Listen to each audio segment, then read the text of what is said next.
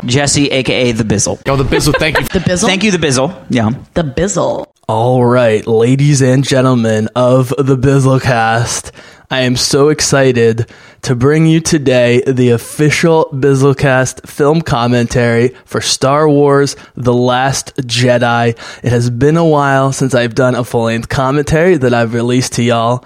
I used to do a lot of them and I love it, and I've been waiting for the right movie to do it. And on top of that, I have an extra special present to y'all, bringing you none other than Jedi Geek Girl herself to join me throughout this entire epic movie.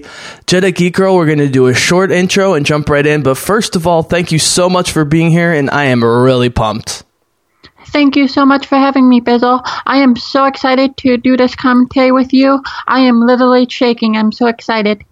Now, have you watched the movie since it left theater?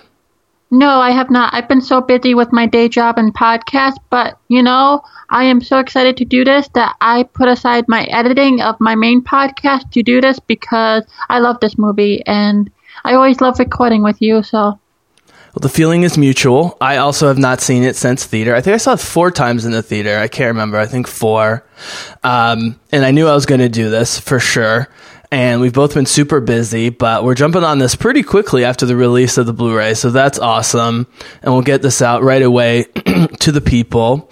Um, so a couple uh, quick things, guys, and then I will uh, lead you in the countdown. Well, describe about how to get into the countdown and line up with us, and then lead you into it. Now, I do love watching film commentaries from the directors and actors, but especially the directors. And everyone says the Rian Johnson commentary for this movie is amazing, but neither Jedi Geek Girl nor I um, have listened to it. Uh, I, I think those times are reason for both of us, but I specifically did not. I like to, if possible, go into them fresh. And I know a lot about the behind the scenes of this movie um, and about Rian Johnson and stuff like that with interviews and so forth, but I haven't heard his commentary because that should just be listened to on its own by you guys. And I'm sure it's amazing. And uh, I've heard this is probably the best Blu ray release of the new Star Wars movie. So you guys should all go out and check it out. Um, so Jedi Geek Girl and I uh, just really quickly talked before the podcast. We're basically going to divide the, the the topics up into three types. One is sort of you know what's going on on screen, a little play by play, as it were.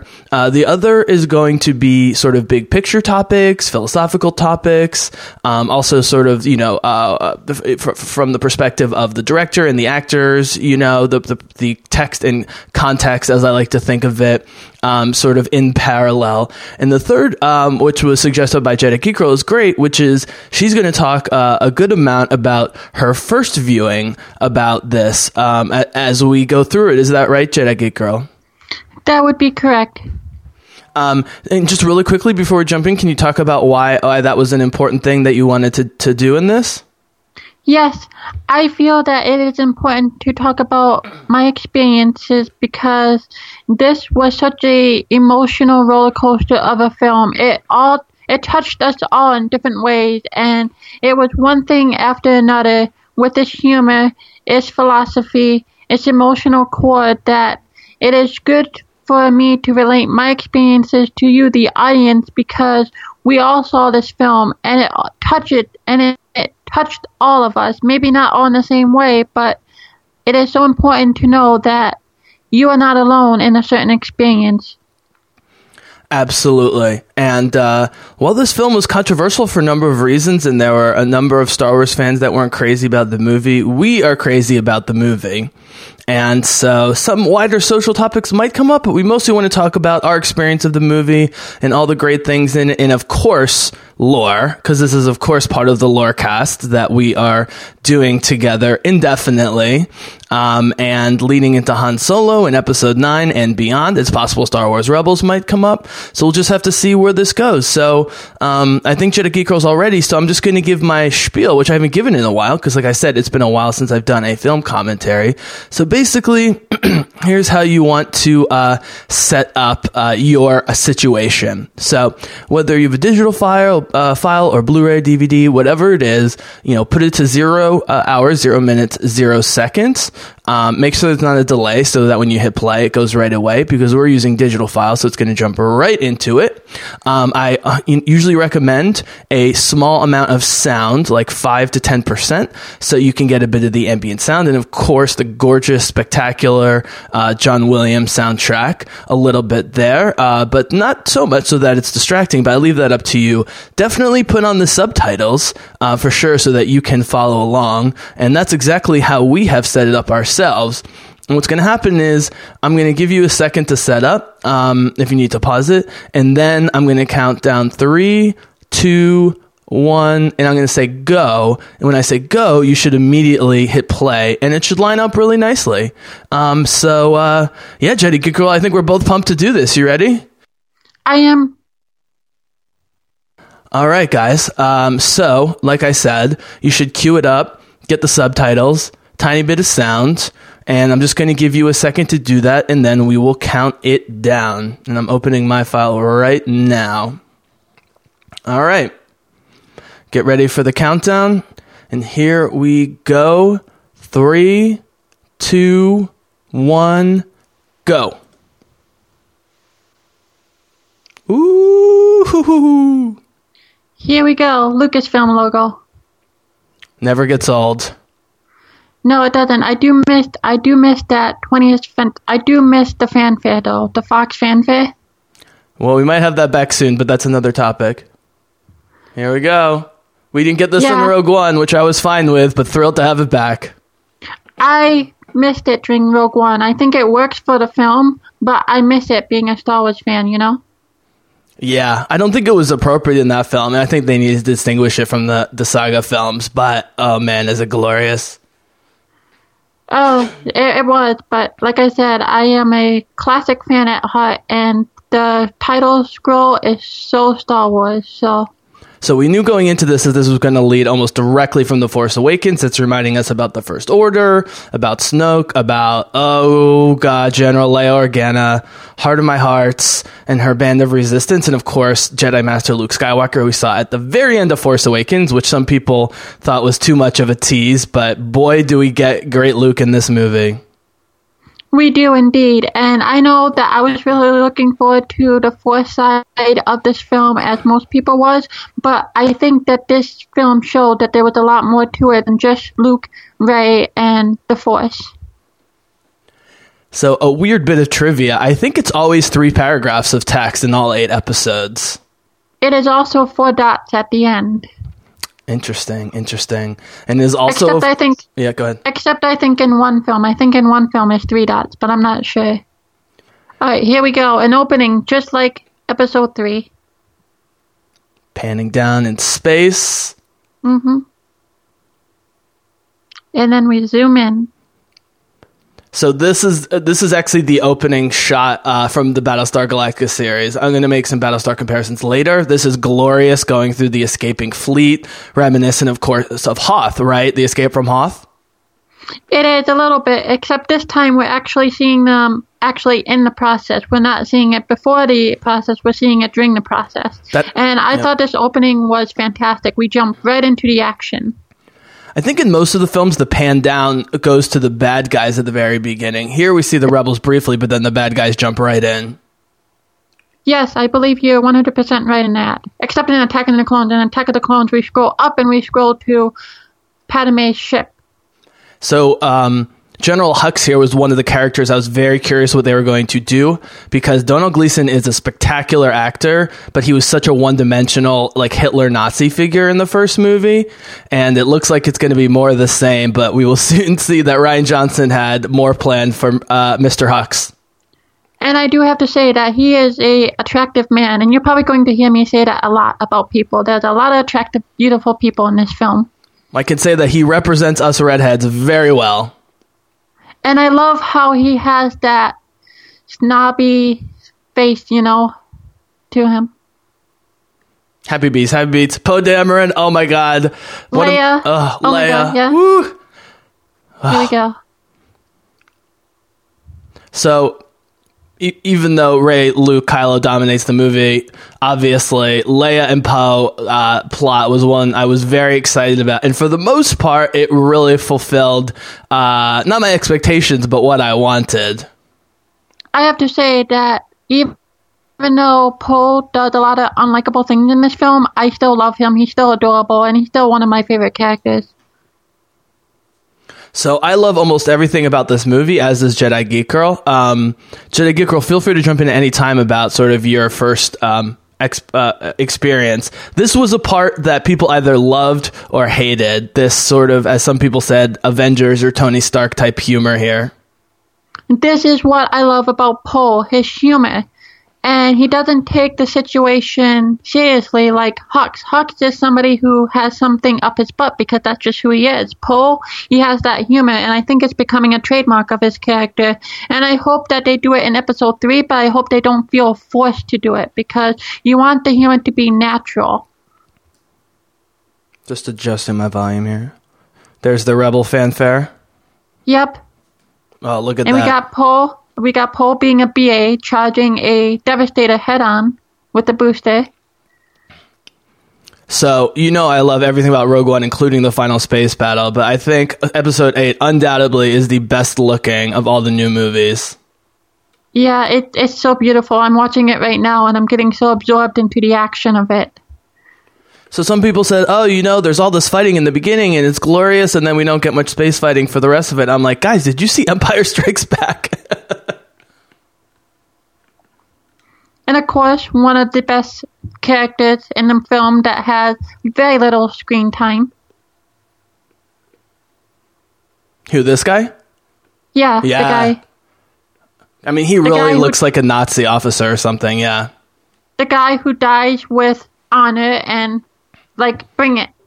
You know The guy who should probably be in charge instead of Hux, but exactly. Mm. it's hard to talk during this. This is so beautiful. I know, right? I keep getting distracted. But back to that little uh, uh, Poe humor where he was playing with Hux, where he's tooling with Hux. This is awesome here. We go into the guts of the X Men. We've never seen this before in BB 8, who's probably the hero of the movie. We'll get back to that. Oh my god, I love BB-8. He is definitely becoming my favorite droid. And of course, we're getting a little bit of humor here. He fixes the problem, but the problem keeps persisting. I get a, I get the feeling like not a lot of people talked about BB-8 in this movie, and I think that's just because everyone loved him so much in the first, and everyone expected him to be great, right? So it was like he didn't need to go into it. 'Cause like, of course, BB-8's going to be amazing and hilarious. Exactly. You knew that Billy everything Lord. coming from him was going to be. Yeah, I love him. I love her. I hope she gets uh, more of a role in episode 9. So Billie Lourd, of course, the daughter of Leia. she's in the first one, got a much bigger role here. What's great is she, of course, is one of the mutineers against her her mom. Uh, uh, but we'll get back to that. Which I have to find hilarious. Now we're seeing Poe being defiant.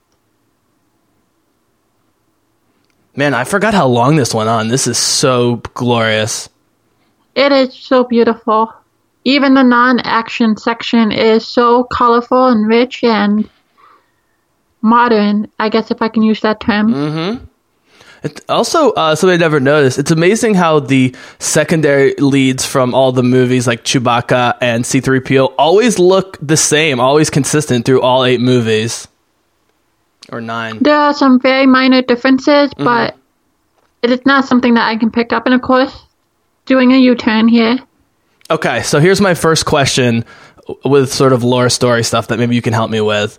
Is that Leia says, okay, you did enough. We're going to get out of here. And Leia's right, of course. This is the beginning of Poe disobeying orders and, you know, trying to be too much of a hero and causing more problems. Poe actually almost causes the death of everyone in this movie. We'll get back to that. But my question is, where did these bombers come from if they weren't planning on doing a bombing run from the beginning? So this is actually talked about in Cobalt Squadron. They were on a ice cap planet. I'm sorry. I have Yeah, such a crush on. Tallie. Oh, man, I'm in love with her. She is so adorable. She has that look about her like she's almost a CG character, but she's so cute and adorable. And she still, I see the attraction to her because she basically steals every scene that she's in, in my opinion.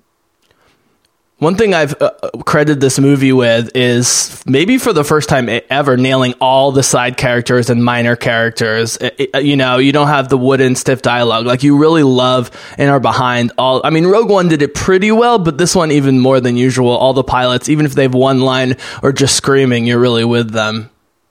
And we are about to get into we are about to be introduced to Paige here in a couple minutes. Oh who, man, that shot with Tallie in the A-wing, I just got chills. I got chills right now. Right, exactly. great to see the carryover with the A-wing, but also great to see this brand new super bomber. I mean, gra- uh, I think gravitationally this works because they're above the planet, right? So the planet's atmosphere would suck the bombs down. But who cares? This looks awesome. So so what it is is that the bombs are actually propelled by magnets. They're drawn to the hull of the ship through magnets. So I'm sorry, I, I missed it because I was just watching. So so what was the Cobalt Squadron thing with the bombers? they were off doing another mission, basically providing resources and supplies. And they were doing runs on an ice planet. And that is where they were during The Force Awakens. They were actually traveling through hyperspace when the Starkiller base was destroyed. And they actually felt the wave of it in hyperspace. No, I'm sorry. They felt the wave of the hyperspace laser, not the destruction of the, the Starkiller base, but the laser. So, I highly recommend reading it. So this actress playing Paige is a spectacular, totally sells the early scene, even if this never connected to Rose, which of course it does in such an important way, and it was just this character sacrificing herself, it would be totally, totally worth it. I have to say that this character, Paige, has to be one of the most attachable characters per screen time, Yes. not having a lot of screen time. You know what I'm saying? I don't think there's another character that has as little screen time as Paige that you get attached to the same level as you do Paige. Yeah, I refer, because I refer to that as extremely high batting average, which you can relate to. because I know watching this and we're about to see her death here, it really touched me. And do you cry when you see a character for only a minute? I, it, it's so beautiful and amazing. And of course, we see her hold the moon. I'm getting emotional just now talking about it. There's so much Leia stuff because we know of her mind powers. Uh, this is great. I wasn't Right. sure this was going to happen the first time I saw it, honestly. It's so beautiful. You basically just let it go. But But when the camera zooms in on Leia and she knows that she's losing all her fighters, but it's possible she's also like sensing all the pilots and, and what they're going through as well. I, I would believe. and I'm getting emotional right here. Mm. God. Especially, oh my god, especially when you know all of her extended canon stuff. Oh my god. I mean, the sacrifice of the rebels is a major theme in all the movies, including Rogue One. But the suicidal um, attack is something uh, by the rebels, you know, to, to uh, win at all costs is something that we see also through many of the movies, which, you know, I don't think every movie can get away with. And I think Star Wars can. Yeah, I, I'm still re- recuperating from the emotional touchstone there. Uh, but look at the destruction, so beautiful. So, you know, again, I'm watching this on my computer. I'm also projecting it on my TV.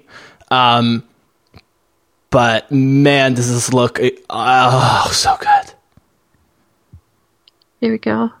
Look at the look on his face. So here's where the Hux character takes a turn that we haven't seen yet. and I actually like this aspect of his character. you, he is so nervous, you can see, and then he gets dragged. Yep. So this is partially a show by Snoke because he congratulates him in a little bit for getting the tracking device on them. He does, but not at first.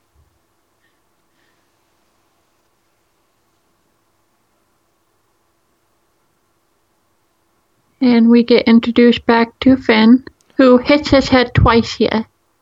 One, two. I, I love And- John Boyega. I love Finn, but I do want to ask the question going forward, not now, about whether his character arc adds up based on how far he came in the first movie. I think it does, but it, it, it skirts the line. So a funny thing to keep track of is to see how many times he wakes up. That's time number one. Which mirrors how many times he f- like falls and gets up in the first in uh, episode seven. Uh, this hilarious think- gag. I do. Yeah, I think this is hilarious. This looks like something out of the Fifth Element. Actually, there's a lot of costuming in this movie that looks like it's uh, uh, influenced by Fifth Element. All right, here we go. We're going to Rey. By the way, I ship Finn and Poe so hard. I yeah. love the chemistry in episode seven, but here we go. We're back on, back with Rey and Luke.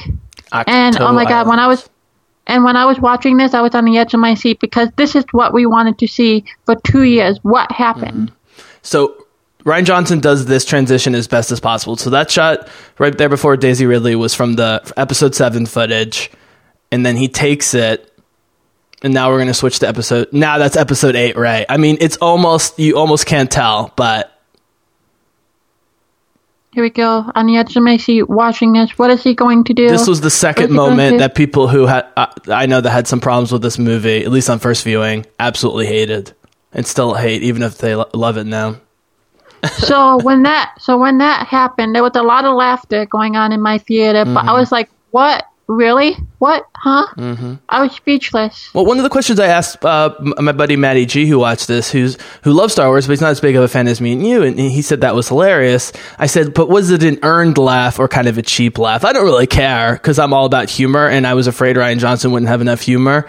Um, but it is a question about whether it was like sort of an, a, a, a, a cheap gag. So for me, I did not laugh. I was like, "What the?" It, my laughter was kind of nervous. I didn't laugh because it was funny. I laughed because it was like, "Okay, I did not see that coming." Do you think Luke thought that was funny? Is it, No, I think he just didn't care. You know. I like that Rey immediately says, "Leia, your sister, and we need your help." That's a good sell.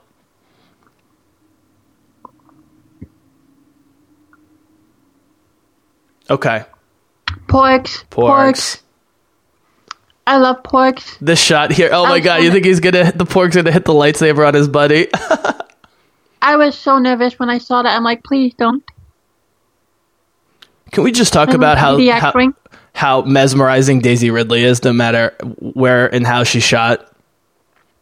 She is so amazing and beautiful as Rey is. She is so important to the sequel trilogy that I am really looking forward to see, seeing what she does in episode 9. Did you think that was Rey at first that blew open the door? No, I put together that it was Chewie. At first, before I saw Chewie, I thought maybe it was, but as soon as I saw Chewie, I thought it was Chewie. So in Luke's quest to become Luke again, that was the first Luke moment where he's like Chewie. He sounded a little bit like the boy from Tatooine, just for a second. This moment right here, where's Han? Okay, Oh, right right. in the heart. okay. I've said it before, and I'm gonna say it right now. I love Rey. I love Luke. To me, Kylo Ren is what takes in his relationship to Rey and Luke, but Kylo Ren is what takes this movie from extremely good to all time great. For me, this me, is Kylo Ren. This is this is his film. yeah.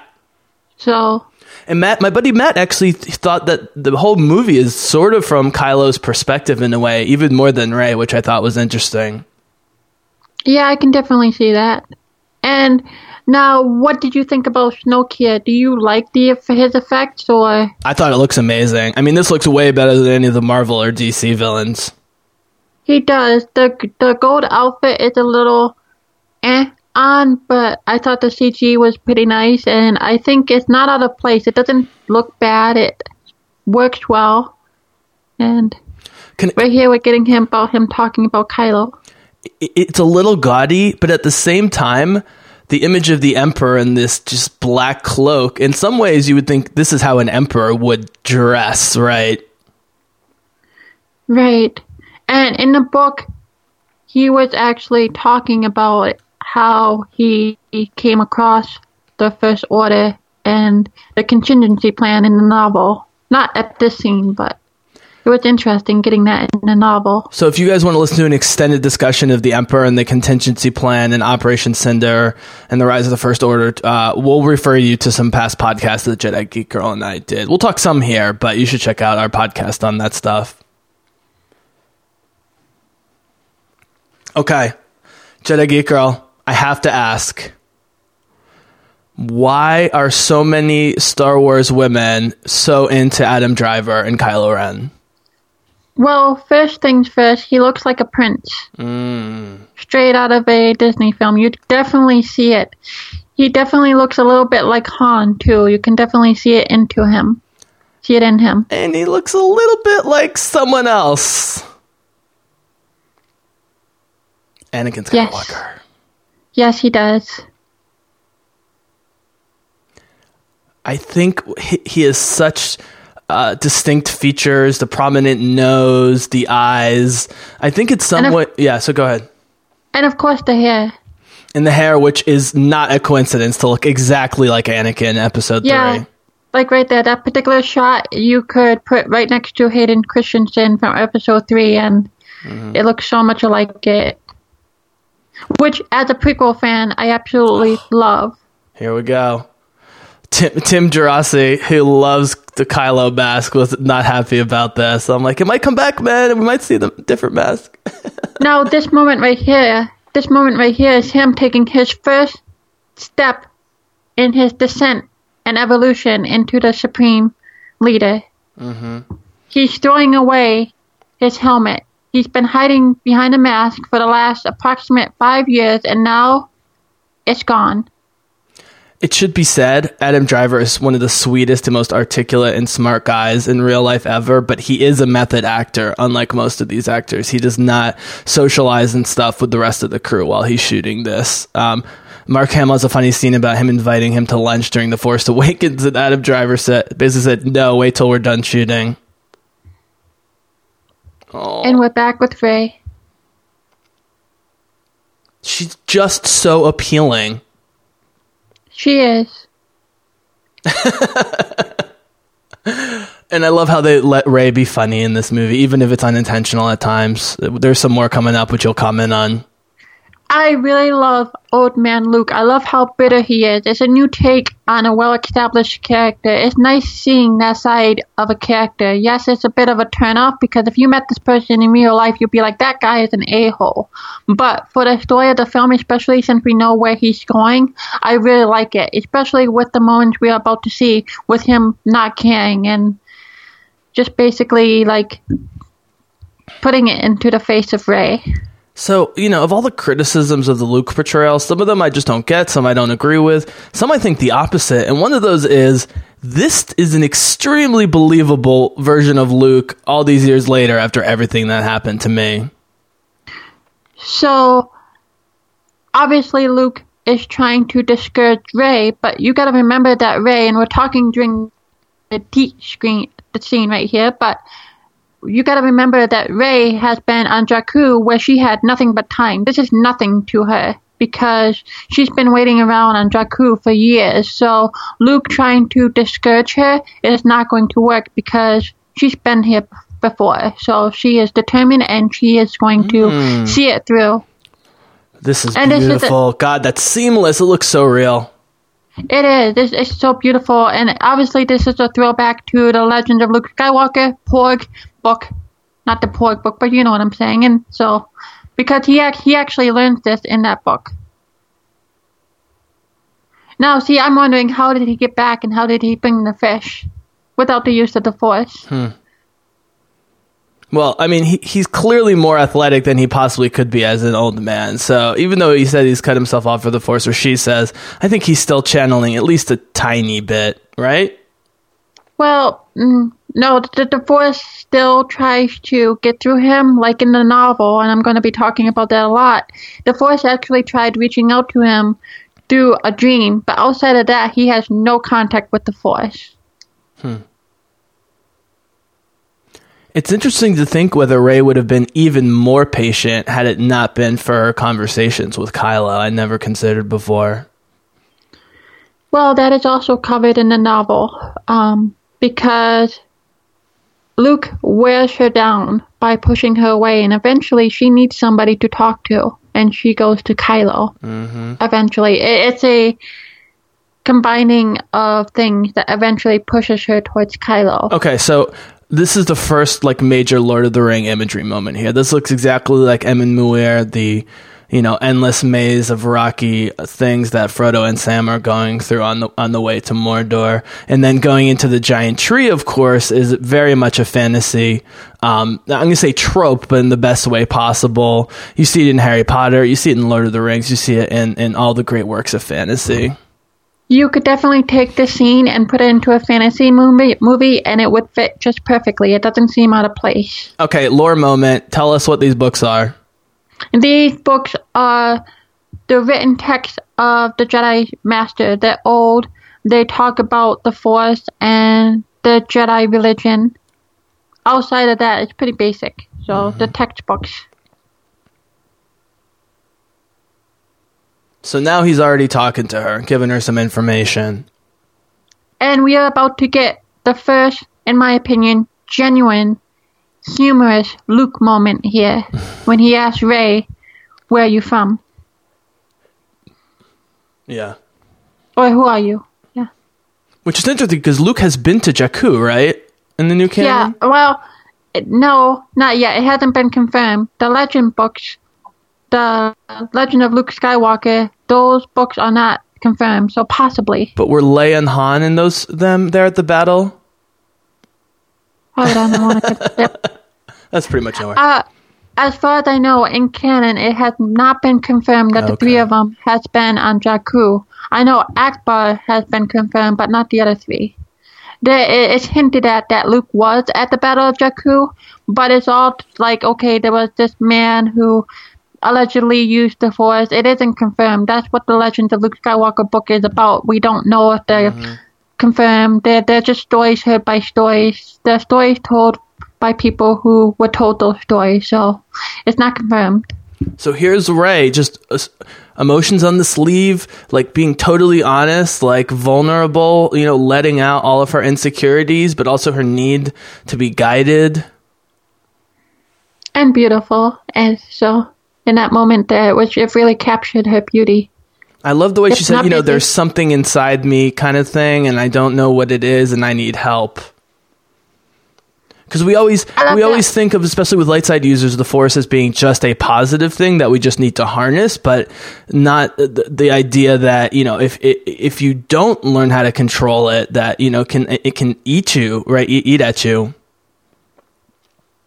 I think when you discover that you have that much ability, it can be overwhelming, and you are searching for knowledge of how to use that newfound ability. Otherwise, you're just going to get lost in it because you don't know what to do with it. Mm-hmm. And this moment right here in the book, before she comes out of Lightspeed, she is looking through the. She's in the forest right now. Yep. She's meditating. She's not in in the forest like a Jedi, but she's meditating. Slap. So this happened on the first day of shooting with these two, and they did it like 40 times. She smacked them all over the place. That's confirmed. I bet you that Isaac probably looked at that memory fondly, you know? Mm-hmm. I love her earrings that she has. So one criticism is, you know, as funny and you know, flying by the seat of his pants and hotshot pilot as Poe is, as experienced as he is, and he's not a young guy, it does seem like he's a little, um, I don't know, a little overly kind of have self-imposed ignorance about what's going on, especially considering how much he he loves Leia. I think that him blowing up the Starkiller base gave him a lot of confidence and a bit of ego. Mm-hmm. And we're seeing the effects of that. And oh my goodness, huge ship. Here we go. And that noise right there, it sounds like a creature. So the the sort of constant like cat and mouse through hyperspace really works for me because literally the entire first season of Battlestar Galactica is the remnants of human civilization running from the Cylons who are chasing them and they have no idea how they are getting chased and how they get away. See, I actually like the uh, this aspect of the film because it's so Me new too, and yeah. fresh in Star Wars. We haven't seen it in Star Wars, and I don't want to say it's realistic because this is science fantasy. Permission to jump in and X-wing and granted. But anyways, I I liked it because it was so new and different, and people were discouraged by how slow it was. But I like it. So I know it's not as dramatic as Paige because we spent so much time with her and her connection to Rose, but what's about to happen to Tallie just breaks my heart. She is. Um, Paige is definitely my favorite Okay, here we go though. Here we go. Here we go. yep. This is this is where Kylo turns for a large portion of the movie in terms of his inner struggle. Oh man. Oh my god. If there's one character that perhaps should have lived. Here we go. You know how many fanboys I talk about talk to that has crush on her? Well, she's a model in real life. I mean, she's done some acting and she's fantastic and she's freaking gorgeous, but they really make her a convincing looking pilot. I just wish there were more female pilots, but I'll take, okay, look at this. Boom, right into the ship. go. They shouldn't allow this to happen, but who cares? This Boom. is actually talked about in the novel. It just murders all these pilots. Oh, Oh. Tallie, they killed Tallie. Oh, no. So Kylo got into the ship Yeah. because they had to change the shield to put it behind them. And Kylo came around from the side to get Mm-hmm. In. That's how he got in. So this is happening. This happens to Battlestar all the time, which is they're constantly losing pilots. They have ships, but they never have enough pilots because that's what life of being a space fighter pilot is like. You know what I mean? And here they are really out of pilots now. I mean, it's what Poe and a handful of others. Well, I don't know if they I don't know if they are as bad as Phoenix Squadron. I know that they lose a lot of pilots from Rebels. So I absolutely love the space battle of Rogue One. It was very, very much meant to mirror and look similar to Return of the Jedi, and they even used old footage from the original Star Oh. Wars. This looks totally different. Here we go. Here we go. In the moment in the forest right here with Leia. This is the stuff you can only do in Star Wars. These long stare offs. It, it's it's great. See, even now I'm getting emotional. This film is seeing it. You can tell they're reaching out in the force. This She knows, he knows. so I knew that Carrie Fisher wasn't dying here, and I never thought Kylo. But even in the trailers, I never thought. But this, oh god, oh god. Oh, here we go. Oh.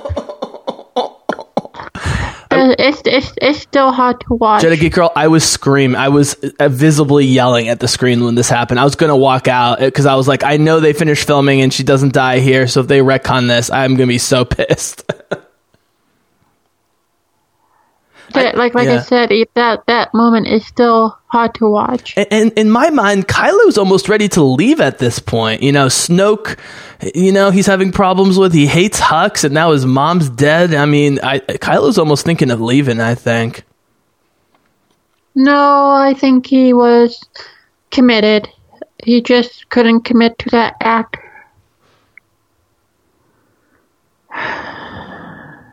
Oh, here we go.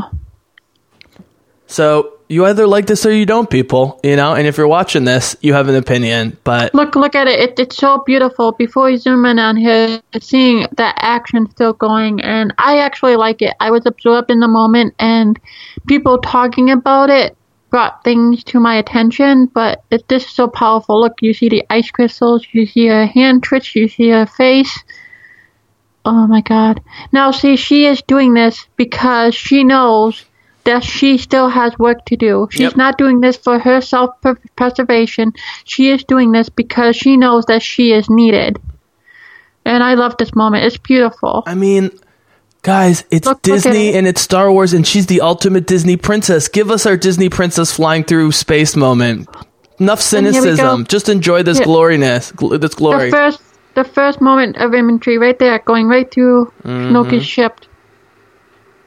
My god. And do you notice how, that she's moving quicker than everybody else too? It's awesome. Yeah.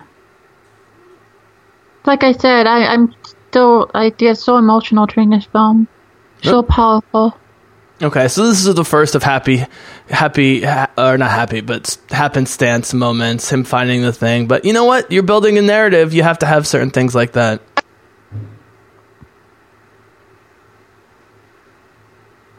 Oh, here we go. This scene. Oh, They actually used this as like an official clip to buy the DVD. This scene, I couldn't believe it. oh, I love the porgs. Look at them. They're stunned.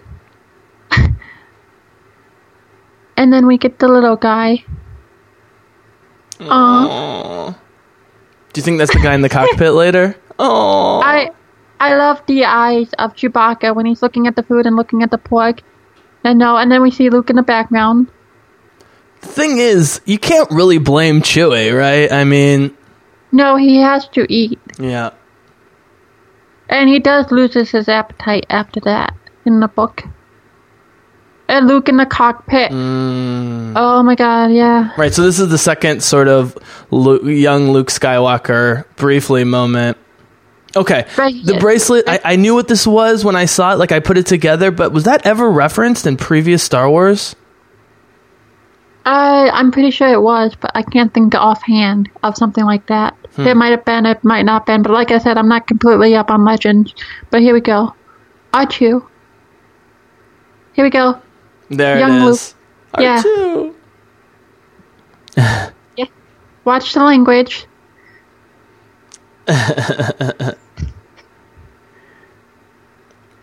Old friend. And here's another powerful emotional moment. There's so many moments where it hits you right in the heart right here because we all grew up on this. I called Well, this in my head, by the way, before this happened, the hologram, but it didn't make it any less powerful. Oh, here we go. Right here, you can see it in his face, the emotion.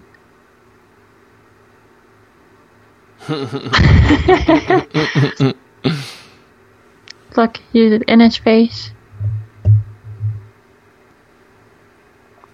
You're my only hope. Mm-hmm. And of course, Luke as Obi Wan and is the theme, or not as Obi Wan. It kind of makes you want to go back and watch that film, doesn't it? Nah, I'll never watch those movies. Uh, they're overrated. You don't need to watch okay, them. so someone pointed out that there's at most two lessons taught. I don't think he ever teaches the third lesson. I could be wrong. He does. It's in the book, which right now is canon. So Okay. Well, you know, if you can definitely add that as we go along. I haven't read it. he he had to cut out it for pacing, but Luke did teach her three lessons, and here we go. Ackbar is mentioned in passing. Now, you do you know who this actress is? Mm-mm.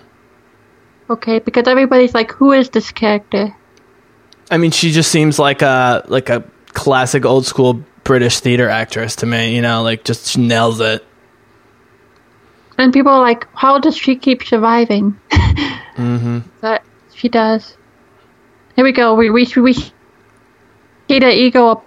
Uh, he thinks he's going to see he's getting situated, and when she Okay. we get in. So my understanding is most people like Holdo, and some people really like her. I don't know anyone that had a problem with her, which surprised me a tiny bit because she does feel a little out of place. You know, Laura Dern is such a iconic actress with the purple hair and everything, but because of her relationship with Leia sold later, it sells everything before. And also, her telling Poe to f off and don't question her orders, I I, I think makes a lot of sense. Um, but some people didn't buy it. I do want to say that I've been in Poe's situation before where I have done something to earn some sort of distrust from people who are above me and they don't tell mm-hmm. me and disconnect me and so I can definitely relate to Poe mm-hmm. and I can see why things are kept from him and regardless of what you expect things to happen in real life this is not real life so you cannot put real life expectations on a sci-fi property you have to go with how it is. And by the way, Jediguko, if I could just for a moment uh, take the floor and say um, that when I'm bringing up criticisms that other people have, it's partially because I think it's important to represent.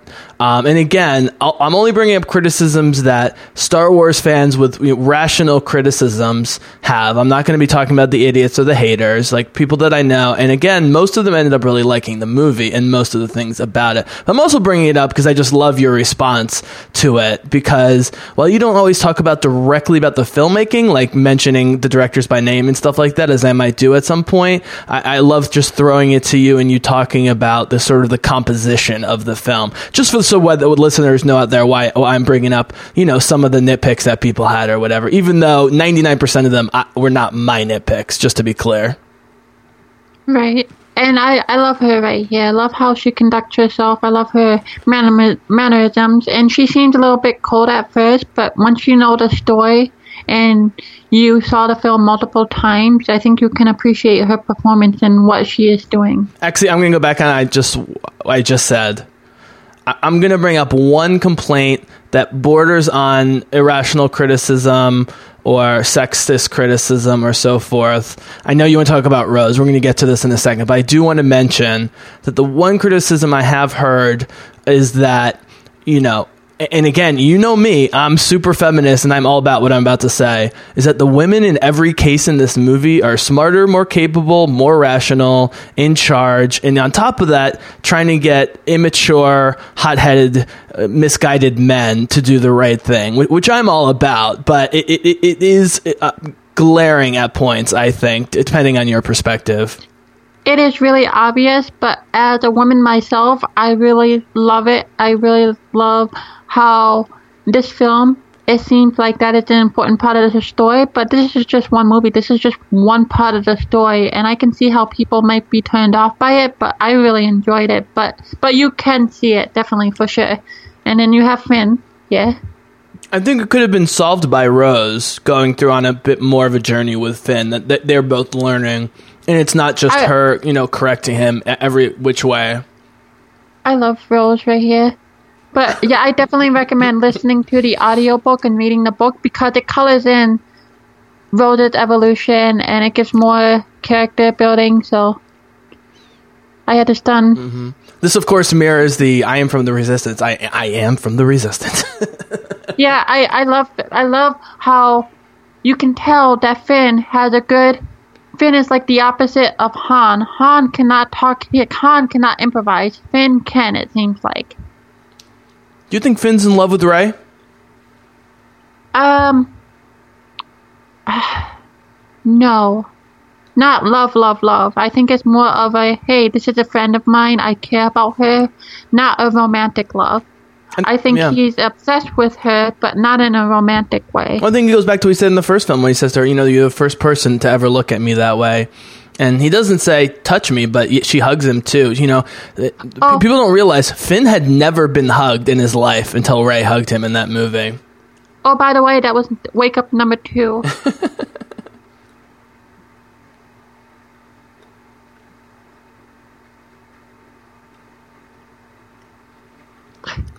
yeah to say this fleet is doomed screw you guys i'm gonna go get my friend is very selfish it is yeah it's logical, but still selfish. Mm-hmm. Yeah, I, I I just love Rose. I think she's a adorable addition to canon. I can't feel my teeth. Yeah.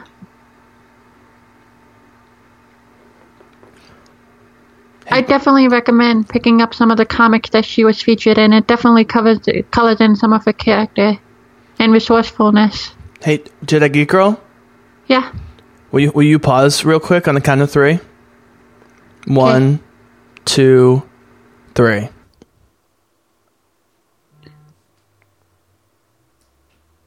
And see right here, we're getting a explanation of why Finn is so important to the Resistance. He knows the First Order inside and out, and this will play into effect later. This is why Rose saves him because he is so important to the resistance, or I should say, the new rebellion. So, so uh, I'm just going to say it right now. The biggest possible flaw from a plot narrative standpoint in the movie is that this plan not only fails and not only it backfires so badly it almost destroys all of them but because it's character building and the world building, that's why they did it and that's why it works. But if you're about pure logistics and plot, this is all pointless and makes the situation worse ultimately and almost gets them all killed. No, correct me if I'm wrong, but we have seen worse ideas be more successful. so it's only logical that they they would fail. And it's good to see this because life isn't a movie. It's not perfect. You're going to fail. You're going to mess up. You're going to do things like this. And you're going to do things that aren't important in life. You know what i'm saying? But they are a part of life. And it's good to see that in fiction. And i think people forget about that. I think Poe should have known who Holdo was before, and it was implied that they didn't have a great relationship in the past. See that that picture right there of Maz before she zoomed in. She looked like for she looked like that bug type uh, bounty hunter a little bit.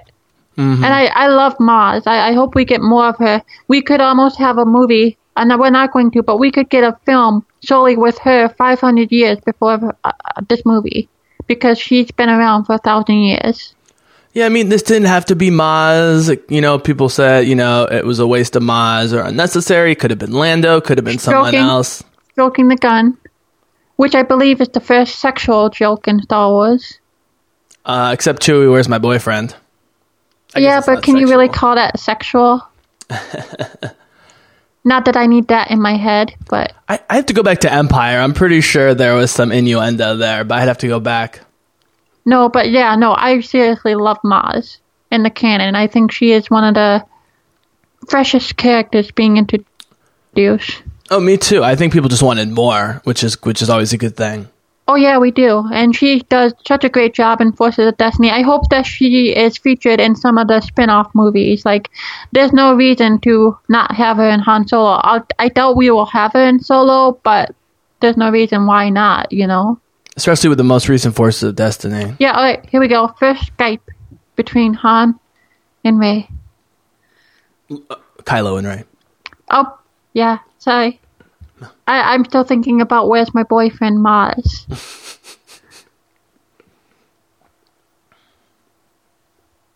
See, Rey is like half asleep. She's coming through. She's staring off. And then they see each other. Now, how frightening would you be? How frightened would you be in that situation? She, but she goes from just confused to angry, which is great. And that's why I love her. You know, she could have panicked right there, but she jumped right into action. And of course, humorous moment. And here we go. We get a little of Tom Cruise here. Mm-hmm. I don't know the movie, but you know what I'm talking about. Yeah. Rey slides. Love it. Oh, oh, uh, yeah. Risky business. Risky business. See, we see Kylo jumps right into the Force. I love this. He immediately goes for the mind control, which of course won't work on her. He should know that better than anybody. Look at what he's doing with his face. God, he's good. Yeah, this is this another throwback to something that we will see later in Now, the of film. course, he says it can't be you. The effort would kill you. Of course, he's also implying it can't be me. The effort would kill me, right? Yes. But he's too tough to say it. So, do you know what negging is? Yeah, I do. The question I constantly have with this movie is whether he's kind of negging her the whole time, whether intentionally or unintentionally. I think it would be more of gaslighting. I would be Yeah, right? gaslighting. Mm-hmm. Yeah, he does that. But I love this connection between Rey and Kylo. This is something we have not seen. Are these fully practical, these nuns? They are practical, yes.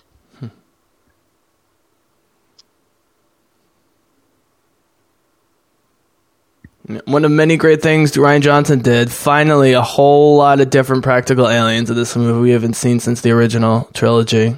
I just hope that we see your classic alien soon in the sequel trilogy. Uh, they are missing, like your tree legs and your Ahsoka? Tano. Excuse me. yeah. Beautiful. In Ireland, of course. You know, they originally were not going to, they weren't going to do this all practically in Ireland. And they were like, we can't do this without being on location. I wonder how much it cost. It had to cost them quite a bit. Lots. Yeah, because don't they have to like rent out the island or something like that? When you can't stay on it, so you have to fly out with helicopters with everybody every day. I mean, they did this with Lord of the Rings all the time. I know, I know that when The Force Awakens was released, people were complaining that it looked too real worldish, but I actually do think that you get absorbed into this world and it does feel like a galaxy far, far away. You know what? People are never happy. If it's too much CGI, they're like, "Oh, it looks unreal." If it's if it's practical, it looks too real world ish. Give me a break. I have to say that the scene coming up is probably my favorite when it comes to humor. Oh yeah. Oh yeah. It is so adorable. You know that Kyla, you know that Luke, you know that Mark and Daisy love this moment. You can definitely see it. It's almost like they broke character. They did not, but you can tell that they're having fun doing it. I'm sure they laughed in a few takes, no doubt. I wish we had outtakes of this scene. That's for sure. I think there are some outtakes on the DVD, in- including Kylo. Here we go. Yep. Here we go. Roll eyes. Yeah.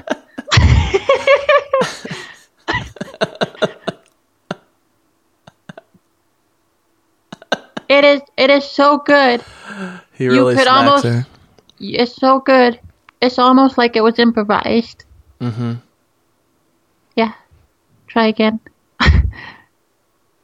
Okay. Just breathe. Could you mind if I talk over this for a sec? Go for it.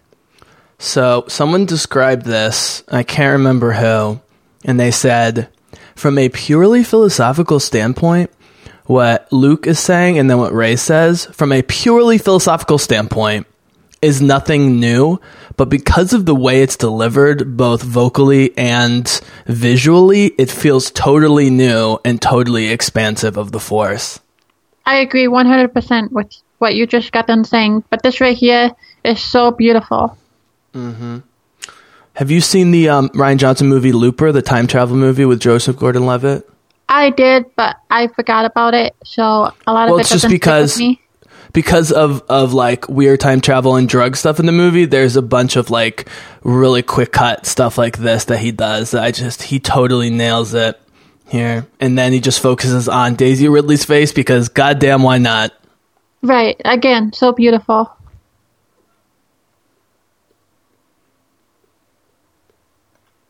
I love how Luke is teaching Rey in a non traditional sense. And this is why I think you're going to see Rey succeed because she's learning about not the good of the Jedi, but the negative of the Jedi. do you think there's a mirror here for when kanan tries to help ezra and sometimes ezra taps into the dark side by accident I never see Rey is not afraid. Where other people are afraid, she's not afraid of the dark side. She has questions and she's okay with seeking them out. And I think that is something that we have not seen in a Jedi before. Oof.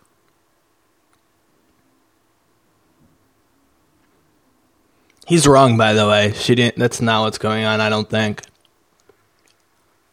Well, she she heard the cave call to her, and it is a place of the dark side, and she did seek it out, but not because she was consumed by the dark, but because she has answers.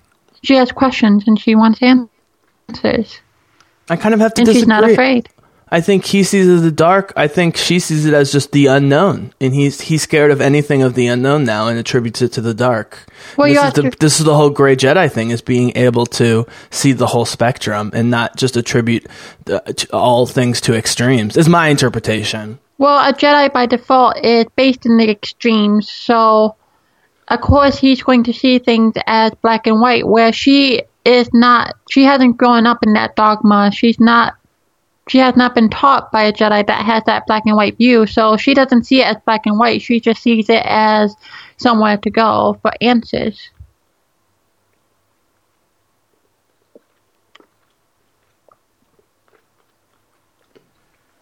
I love that Chewie, by the way, hundred percent loyal to Rey, not following Luke's. You know, just And look at look at all the porgs, and there's the little one.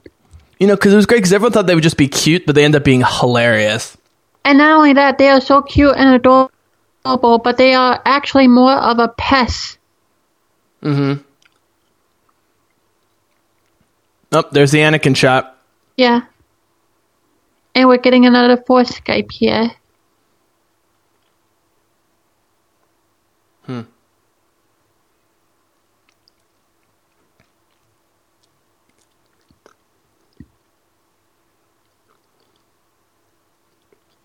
See, the thing about Kylo is he embraces the evilness. Anakin is absorbed by. He cries. You see a tear when he falls. Where Kylo, he embraces. He's not afraid. There is no emotion to it. He's cold. Yes, he has a bit of conflict, but he is so. But like right here, I am a monster. Mm-hmm. I, I love that. I, I love it. Look at him; he's tormented. He is tormented, but he owns it. Like I said, with Anakin, he does it, but he does it with a tear in his eye. Kylo is like, yes, I am a monster. Mhm. And you know, as people have pointed out, you know, Anakin is called to the dark, who's trying to be light, whereas Ben is called to the light and wants to be dark. That's an oversimplification, but it's a cool juxtaposition. It is, but I love the I love the differences. So, and see right here is I believe when we cut to our first Forces of Destiny thing between this scene and the last. Mm. So I love I love how the Forces of Destiny are making choice that you can drop right into the films. So I'm just going to say it. I mean, almost everyone agrees if there is a weak part to this movie, it's Canto Bight. Oh, I love it because I'm a prequel fan, so I love everything that connects to the prequel. But that's just me. But I like it. Right. Whereas the old school fans don't like uh, extravagant world building just for the sake of extravagant world building. Right, and it all comes down to perspective, and both of them are valid. But this right here, the music, I love the music, and of course you see the three brothers here that are in the Canto Bight book. Look at all the different creatures. It is there's so much. It also works out in our particular political moment because, by the way, that was Prince Henry or Prince William, the redhead back there of, of England, behind there on the table. There was so much going on that you could pretty much look at the woman with the flat head. There's so much going on in this scene and environment that you could get lost in it, and I love that. And I think this is it, it could be interpreted as so obviously a critique of Trump culture and Trump era. I don't know if, if that's really true, but that's certainly what you know, certain people who wanted to see that found, No. I suppose. Now this little guy here, isn't it the character who plays? Isn't it the guy who plays Rickett? Isn't that his character? Oh, hmm. See, I see so many characters that I have seen in the Canto Bight book. Like I know who they are. he also played a great uh, bad guy assassin in the final season of Rebels. He did. He did. Definitely. So everyone loves the Fathiers. I don't. I don't. They they look they look too human for my taste. Oh, interesting. Yeah. So I am a very interesting Hmm. There woman. Like so. There you see, go. see, there is something I don't like about the Last Jedi. Well, I think that's the big. Can I get just a little philosophical here about the state of Star Wars? I think the philosophical divide in the Star Wars fandom right now are people who can really love and enjoy the movies, have things that they don't like about them, and be totally cool with that and be part of the experience, and people who somehow think that a movie can be 100% perfect hate it for its flaws or perceived flaws and dismiss it as trash or you know you know not my Star Wars or whatever. We are clearly in the first category and I think there's more in the first category because people who are, you know, extremist in a negative way are always the loudest ones. No, I know that there was a lot of discourse about this setting in the community, but this makes sense. Why wouldn't you have people like this in the Star Wars universe? To me, it's like not acknowledging it would be unrealistic. And it, look, I just appreciate the balls of having like a Casino Royale James Bond thing going on in a Star Wars movie. I do, and it fits pretty well. I would love to know his story. The guy who looks like James Bond. Mm-hmm. There's like a little short story about him. The Codebreaker. Mm-hmm. And by the way, you know how some of the excessive going to so many worlds, huge CGI set pieces in the prequels have actually aged very well because when you watch it over and over again, you just are looking for so much stuff. I think that that that the Canto Bight stuff is going to age better than people think because on so many repeat watchings. Oh my know. god. Oh my god, did you just say something positive about the prequel? No, I'm just kidding. I'm just giving you some crap. But I think it's I think it's fair to say before this, as we watch this amazing Rey training scene here, I think it's fair to say that part of us um, connecting was. Can I ju- go on a limb and say that you respect the fact that I g- grew up not loving the prequels, have come to appreciate them over time, and have sort of a complicated view on them. And, and likewise, I appreciate that you love the prequels more than me, but also could be critical and see other people's perspectives. Basically, that we're both very open minded and can have complex views about Star Wars. So I will get to that in a second, but with this training mon- montage that we are seeing here with Rey, we know that she does this daily. She's so disciplined and self-disciplined. I'm sure she does this in the desert, and this is why she's so on top of things.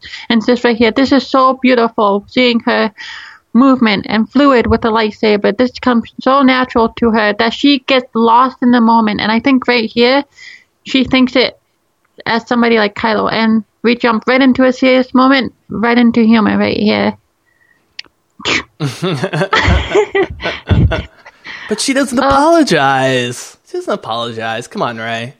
Say No, see, see, I would do that. I would be like, um, yeah, I'm just gonna walk away. That was not me. But um, yeah, I do agree. I think that you, it's okay if you don't like something in Star Wars, as long as you conduct yourself respectfully.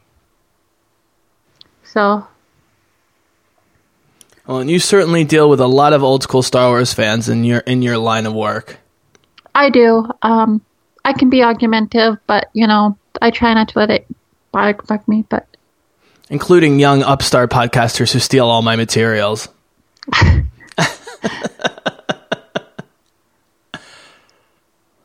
Jyn Erso is mine, only mine. we're getting into a deep moment here. Here we go. For many years there was a balance, and then I saw Ben. my nephew, with that mighty Skywalker blood. Very Aryan, very German. hmm I want to know how he learned about the pro- prophecy of the chosen one. Like, do you think Obi Wan told him? It can't be Obi Wan. It has to be somebody else because Obi Wan thought it was Luke. The debate over the chosen one, in the Star Wars community, is one of the most misunderstood and misguided conversations that I've ever heard. People have no idea how complicated that idea is. Well, at the end of the day, it doesn't matter. What matters here is how was Luke? How did it? What? How was it brought to Luke's Luke's attention? Okay, so know? this is the first of three versions here. Uh huh. Luke's ends up being mostly right, but he's hiding some of the truth, which almost drives Rey completely from him.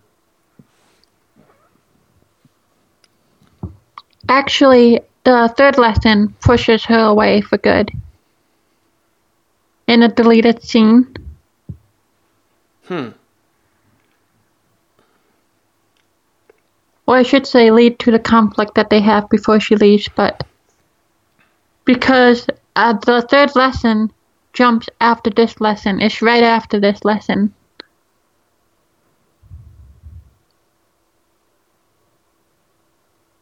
I think it's also because he refuses to take responsibility. She's right, by the way. and this is mirrored at the very end of the movie with the kids that the galaxy needs a legend. It does. Right, so this in the trailer, they juxtaposed to Kylo. Everyone knew that wasn't how it was going to be, but in spirit, it sort of is.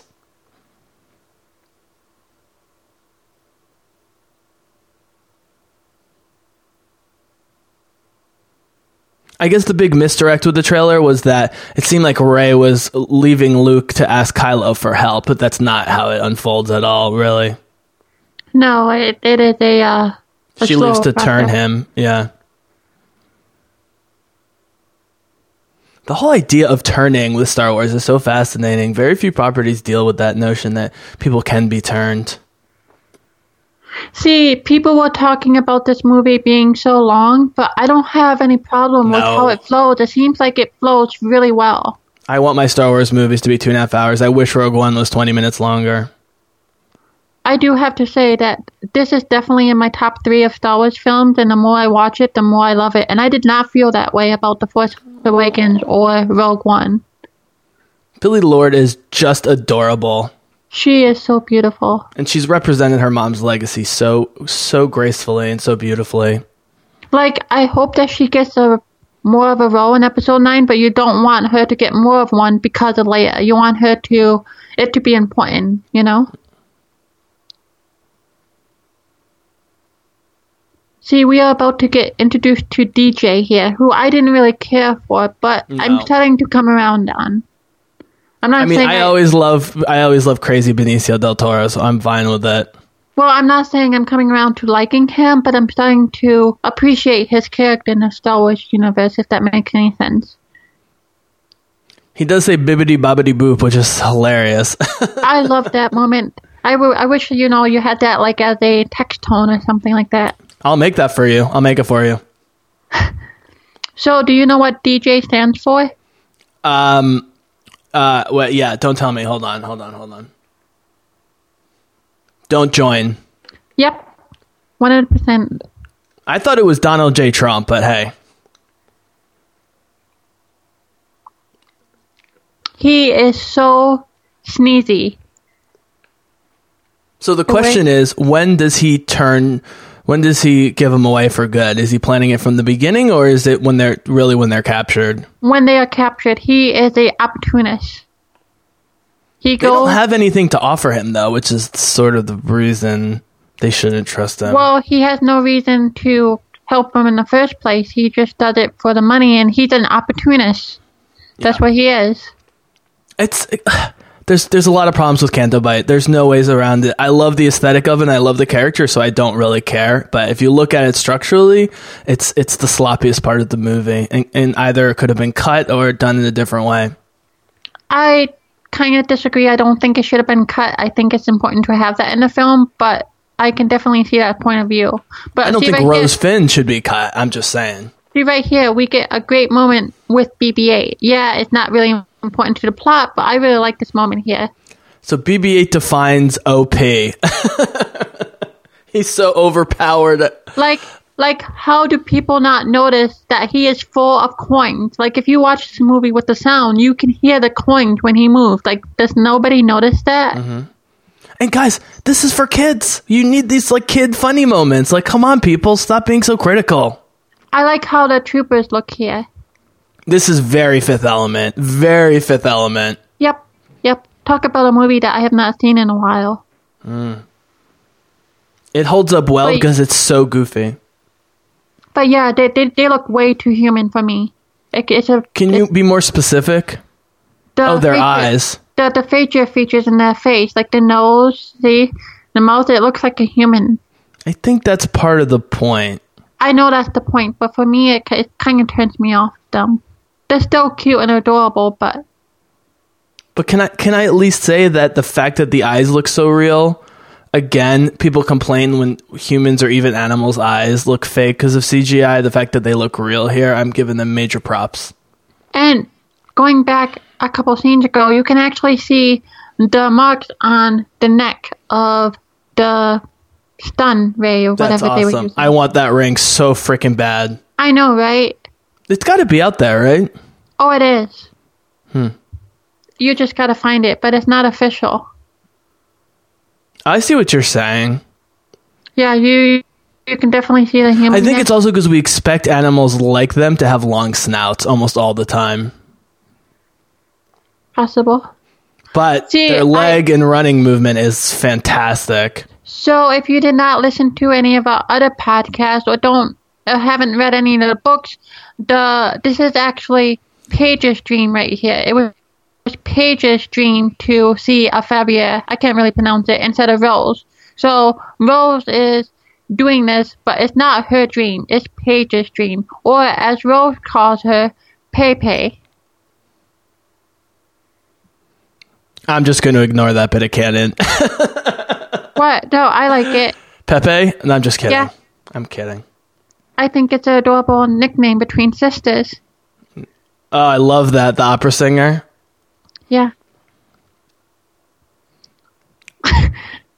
You should know I've never read the Rogue One book.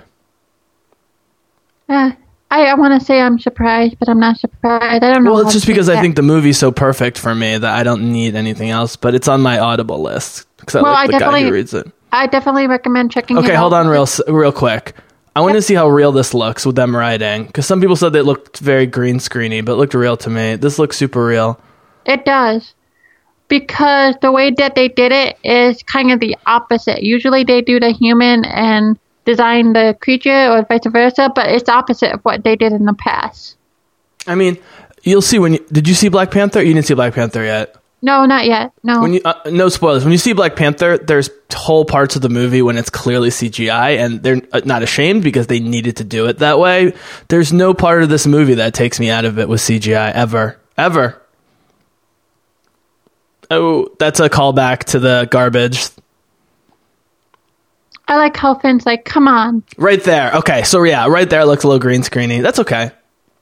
Well, it kind of. It's tough because in the yeah. Lord of the Rings, especially after the first movie, Peter Jackson nailed it so great that it, most movies don't live up to it. Yeah, and sometimes yeah, there's no avoiding it, no matter how much you do. By the way, I'm thinking about doing a second Rogue One commentary Well, sign me up for it. Definitely. Because I did the first one like this one like right after the movie. Now after, uh, I love it so much more and and the legacy and stuff. If you're interested, I would love to do it. Oh, 100%. And if you would like to hear it, please contact one of us and let Mm-hmm. us know. Oh, and also because we have a new Star Wars story, and that's the first Star Wars story, so that would be a great way to do it. Yep. See, people people might look at this moment and think it's a bit cheesy, but I think it is important because it is conveying a message to Finn. It's not cheesy. It's just this movie's incredibly feminist and incredibly pro animal. And if you have a problem with animal rights, if you have a problem with those things, then you know what? By the way, have you noticed I've been very restrained? I don't think I've cursed once this entire time. This is for the kids. I- This is for the kids. It's because I just feel pure positivity when I watch this. And like I said, you just get so lost in it. I like Okay, it's so can I beautiful. point something out? Go ahead. we still have over half the movie left.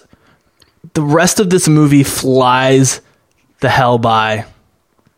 Yes, it does. This is a really powerful moment right here.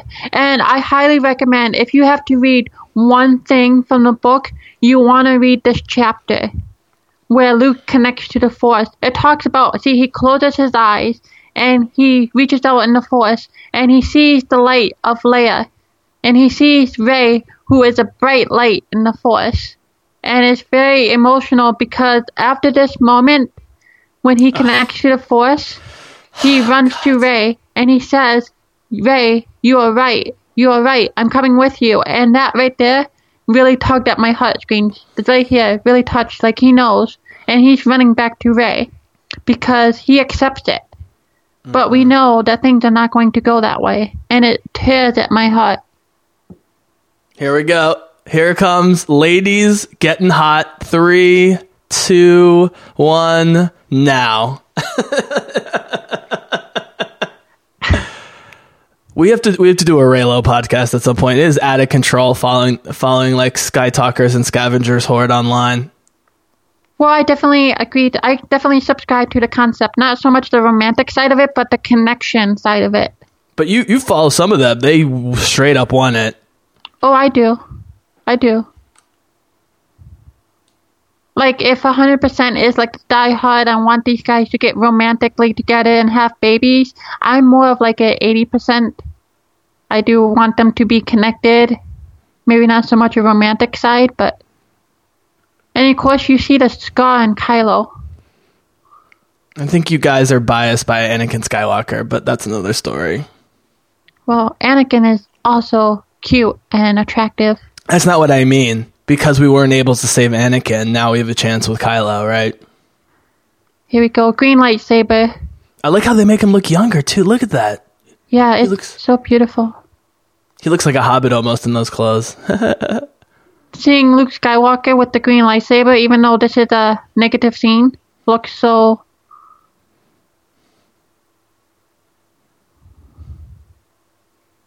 Mm.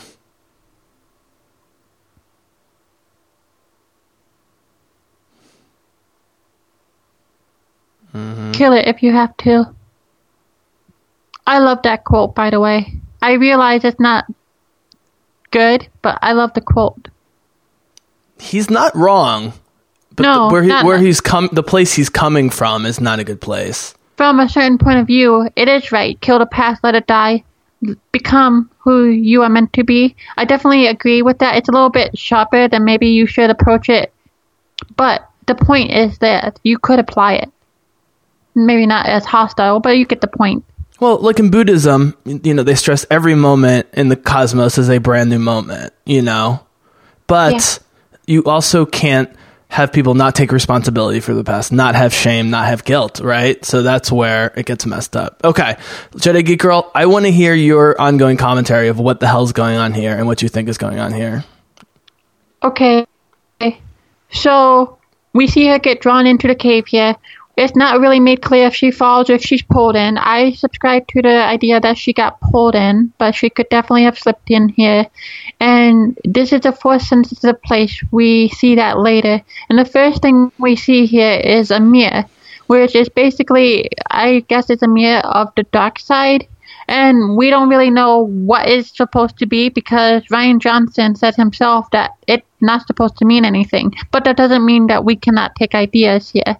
So we see Rey here in a reflection, and she sees mirror reflections of herself. And to me, I draw the idea that she is. I don't want to say. I think she is lost. She is lost. She. It's really hard to dissect this because there are so many different ways that you can do this. Okay, but if in But- Rebels terminology, is this um, Oh, a, world, between worlds? Yes. Yes, it is. It's not what you see in Rebels, but it, it definitely touches on because this is the place people go when they look in the future here.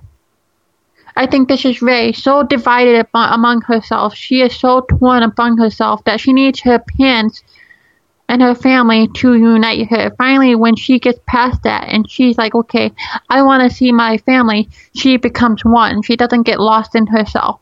And she asked to see her family, and I think this is pretty obvious. You see a reflection, and it's not her parents, it's her. She defines herself. She raised herself. It's because of her that she is who she is. It's not because of her parents. She's not looking for her parents to endorse who she is. She enforced herself. You know what I'm saying?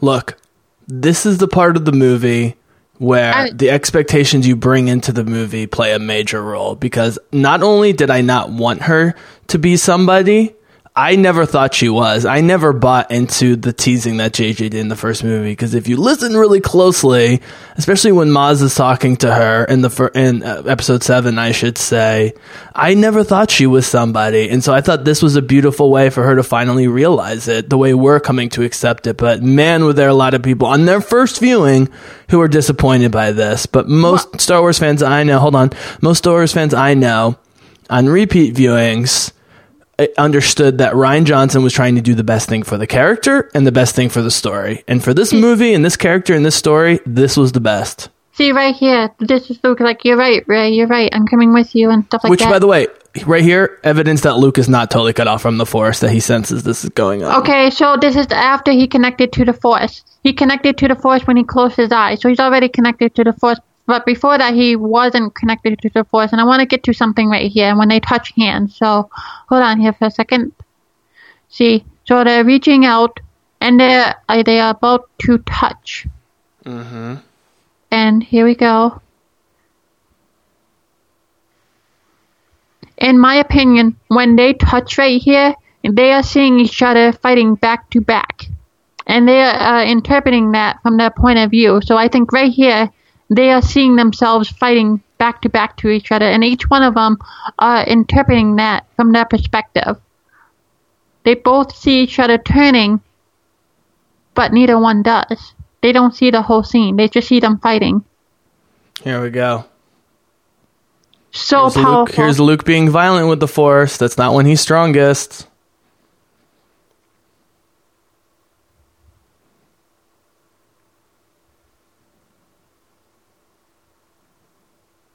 Can I, I make a quick Lord of the Rings comparison? No, go ahead. Go Whatever. Go. Say, no, say what you were saying. Okay. Well, I just want to say that I absolutely love the scene right here. It's not as much fighting that you would like from Luke, but we do see Luke in action here, and we get like a couple things. It's for us one thing. See two, three, four. Yep. Also reminiscent of Kanan's uh, training in the dark saber with Sabine. Well, I think Luke is holding back here. Like he could teach Rey. But he- Well, so is Kanan. Yeah. Uh oh. yeah. The, I look at the imagery with the light and the rain. It's not too dark. There's enough light. It looks like Lord of the Rings here. A little bit. And then we get the middle story. Okay, so I got to do a little film history here. So, the extremely famous and acclaimed Japanese filmmaker Kira Kurosawa did The Seven Samurai, also the movie called Rashomon. Now, Kurosawa is one of the three or four main influences of Lucas, according to Lucas. The movie Rashomon is all about like a massacre that happens in a village, but you see it over and over again through different eyes throughout the movie as you try and piece it together. This is definitely an homage to that and to Kurosawa and to Lucas, as so much of this movie is to Lucas, I love it. And I think this is important right here because Luke, as soon as he lit the lightsaber, that feeling of wanting to kill his nephew went away. And So why is it still lit? Is the question. because he's in a moment of stun. He's stunned. He can't believe that he did that to himself. That he was about to do that. He says it all right here. In a moment, it was a moment, and afterwards I felt shame, and you can see that in his face. Here's here's the thing, Jedi Geek Girl. Rey's trying to take the moral high ground here. Luke's not taking full responsibility. He's not going to go the way you think. In this movie, Luke is right and that Kylo doesn't turn ultimately. But this argument here, this discussion, we don't really know who's right, and we're not going to know till the end of the ninth movie and how Kylo goes, right? I mean, this is an unfinished d- debate right here, in my opinion. Well, here's the thing about it is I think Kylo can be redeemed, but I don't think Luke is the one to redeem him. I don't think that Han was the one to redeem him. Just because these Yeah. characters fail to redeem him or cannot doesn't mean that he cannot be by another character, which I thought was going to be Leia, but it can't be Leia because of I- a real life no, situation. Now, just just to be clear, just to be clear, a beautiful shot of the Falcon. Just to be clear, I'm not saying can or can't, will or won't. I'm saying from a purely filmmaking standpoint, Rian, and then passing back off to J.J. Abrams, we really don't know who's right in that debate. We're not going to know until we see Episode Nine, which is great. it is really interesting because I don't think Rey is the one to turn him either. I, I like I said, I think it's Leia. And right here, oh my god, when oh. when that happened, in the Everyone theater, cheers. Oh, my mouth was wide open. I'm like, yes, yes. I thought it was going to be Obi Wan in this movie, but Yoda's the perfect choice. He is. He is. Some people thought Yoda's too manic and crazy. I fucking love it. I like him. No, you're not. You think mm-hmm. you're going to, but you're not. You know what's interesting is uh, some of the younger fans who grew up on the prequels and like like the originals but saw them much later and aren't as crazy about them or whatever as the prequels are very mixed on Yoda. Where people from my generation worship Yoda, but if you see Yoda in the prequels first, you're like, this guy is kind of a dick. I love Which, that. which he admits here in their discussion in a bit, by the way, how he's failed and the Jedi Order's failed, which is great. I, this this right here has to be one of the best parts of the movie here with the dialogue between Luke and Yoda. It's so brief but so powerful and deep and philosophical. I mean, this is why we fell in love with Yoda in the first place.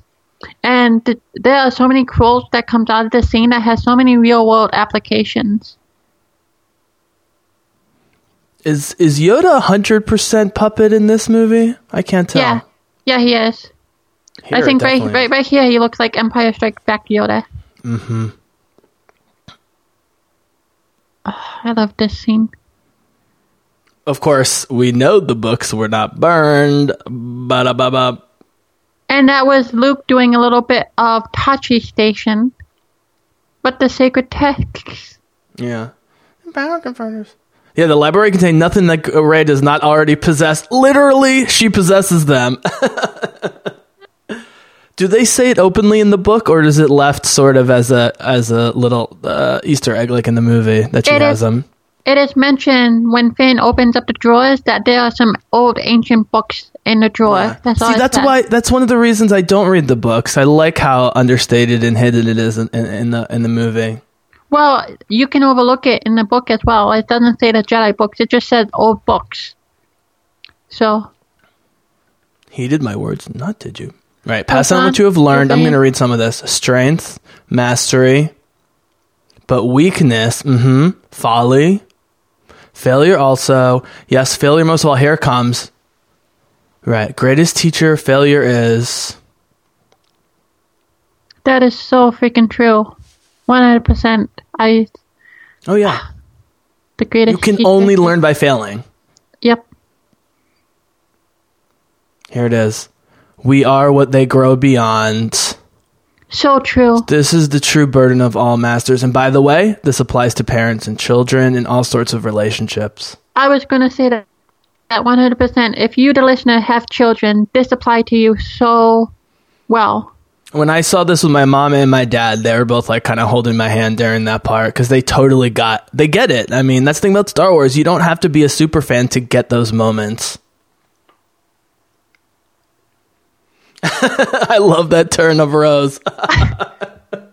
It's very. She's so great. By the way, I just want to say, I love my Christopher Canto Bight. Kelly Marie Tran's amazing. And all the haters out there, here's my one time Jenica girl. I'm sorry. Go fuck yourself. Kelly Marie Tran's amazing, and she's going to be even more amazing in the next movie, and I cannot wait. I agree. Uh, you know, I kind of hope we get a spin off with her, you know, but I don't know if we'll get something with her character, you know, between 8 and 9. And I know this is kind of superficial, but I think she turned some of the most heads at the Oscars of anybody. She looked amazing and was just that smile. That I mean, we don't see it much in this movie except sort of at the end, but that Kelly Marie Tran smile is just irresistible. oh, she is beautiful. She definitely knocked it out of the park at the Oscars. Yeah, it was like her and Gal Gadot ruled the whole thing. Why are you renting your own ship? It's not your ship. Is that supposed to be a surprise? Uh, we yeah, sold it.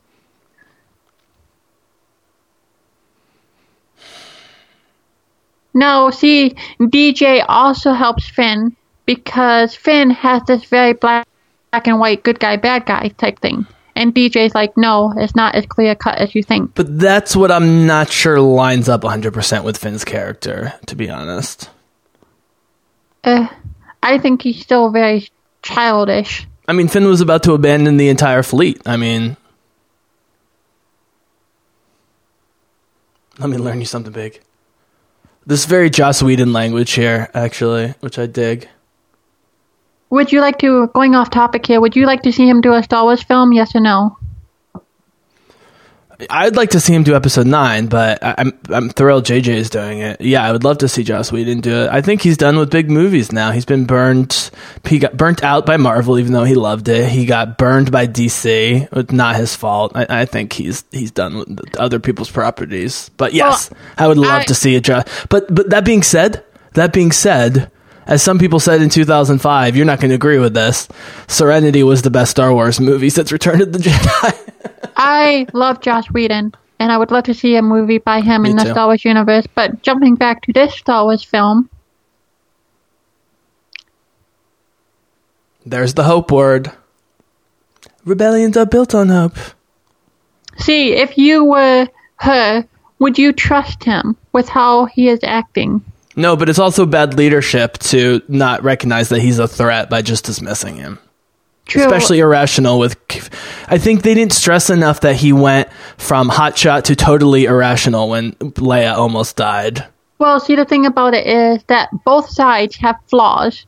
Maybe she shouldn't have told him the truth, but I think she could have controlled him a lot better. I don't mean control in a bad sense, but if you know that somebody is a threat, why is he walking around with total freedom? Oh yeah, I'm fine with everything. I'm just saying I would have spent a little less time on Canto Bight and more time on the ship. I think there's a lot more to explore in the ship, but it's it's fine. It's sold through performance, which for me is always the most important thing. I love his moment right here. He's so dead set and he's so serious. You can read it in his face. Yeah. The the only reason I'm fine with Poe being a bit of a dummy in this movie is because with the events of this movie and with Leia dying and everything, he's gonna be on a mission to be an awesome leader in the final movie. He's gonna be the leader, and I cannot wait for that. Oh, mark my words, you're going to love him in episode 9, especially seeing where he comes from. You're going to love him. And I, I, even if he never steps foot in a starfighter in episode nine, I would be fine with it. Episode 9 is going to take forever to get here. It seems like. But we need it. We need it. I'm saying we need the wait, in my opinion. I, I, I, I love these films. I don't know. I just I just absorb everything. I just can't be so critical. It's just so beautiful and Well, look, it's just extra time for people to appreciate the Last Jedi more. exactly so beautiful. Look, yeah. look. How, I mean, look. The space stuff in this movie is the best ever. It's never been topped. It's not even close, and so I can't even imagine. It's it's going to look this good, but even more epic in Episode Nine. I'm just, you know, I, me, you know, I'm I'm a space junk, a space porn junkie, or whatever you want to call it. Look how big the spaceship there inside the spaceship And the dread, the whole dreadnought, which we even talked about. Oh man, Look here. Now there's a bit of dialogue between them in the novel. uh, Yeah, that quick, wasn't quick there. question, Jedi Geek Girl. Yes. Would you be interested uh, if we have time in the next couple weeks doing a follow up to this, where we talk about some stuff, where you talk about some stuff in the novel, I can do that. Um I can and, and, and in terms of how it expands the lore and the story and so forth going forward? And well, we'll get I back to that later. Blibbity Yeah, bobbity boop. yeah, Okay, I'm gonna I'm gonna make that sound clip for you. No, we we gotta keep it. Did he already do it? Yeah, we missed the blibbity bobbity boop. Oh man, we should have don't that. worry, I'm gonna make you the ringtone. Don't worry. Typical first order. Oh man, look at this. and who now? Yeah, and I want to say one more side that both sides are at fault here. It's not just Poe, it's not just her, it's both of them. She's only at fault for not thinking he was capable of this. She's right in every other way, and Poe's wrong. This happens on Battlestar all the time. These sort of mutinies. It's great. Do other mutinies successful or do they always doomed to fail? Depends whose perspective you're from and who writes the history books. See, see, when I saw this tribute, I did not know what it was from. Right, now it's not that there's a straight tribute. See- it's just that there's a lot of nods to Battlestar in this. two hardware wars. I was talking about the iron. Oh, this Like- is a great gag. Like, I don't know how you expect that to work. Like, Okay, I'm gonna say it now. I'm gonna get it out. Captain Phasma is the most overrated and worthless Star Wars character for the hype, other than Boba Fett.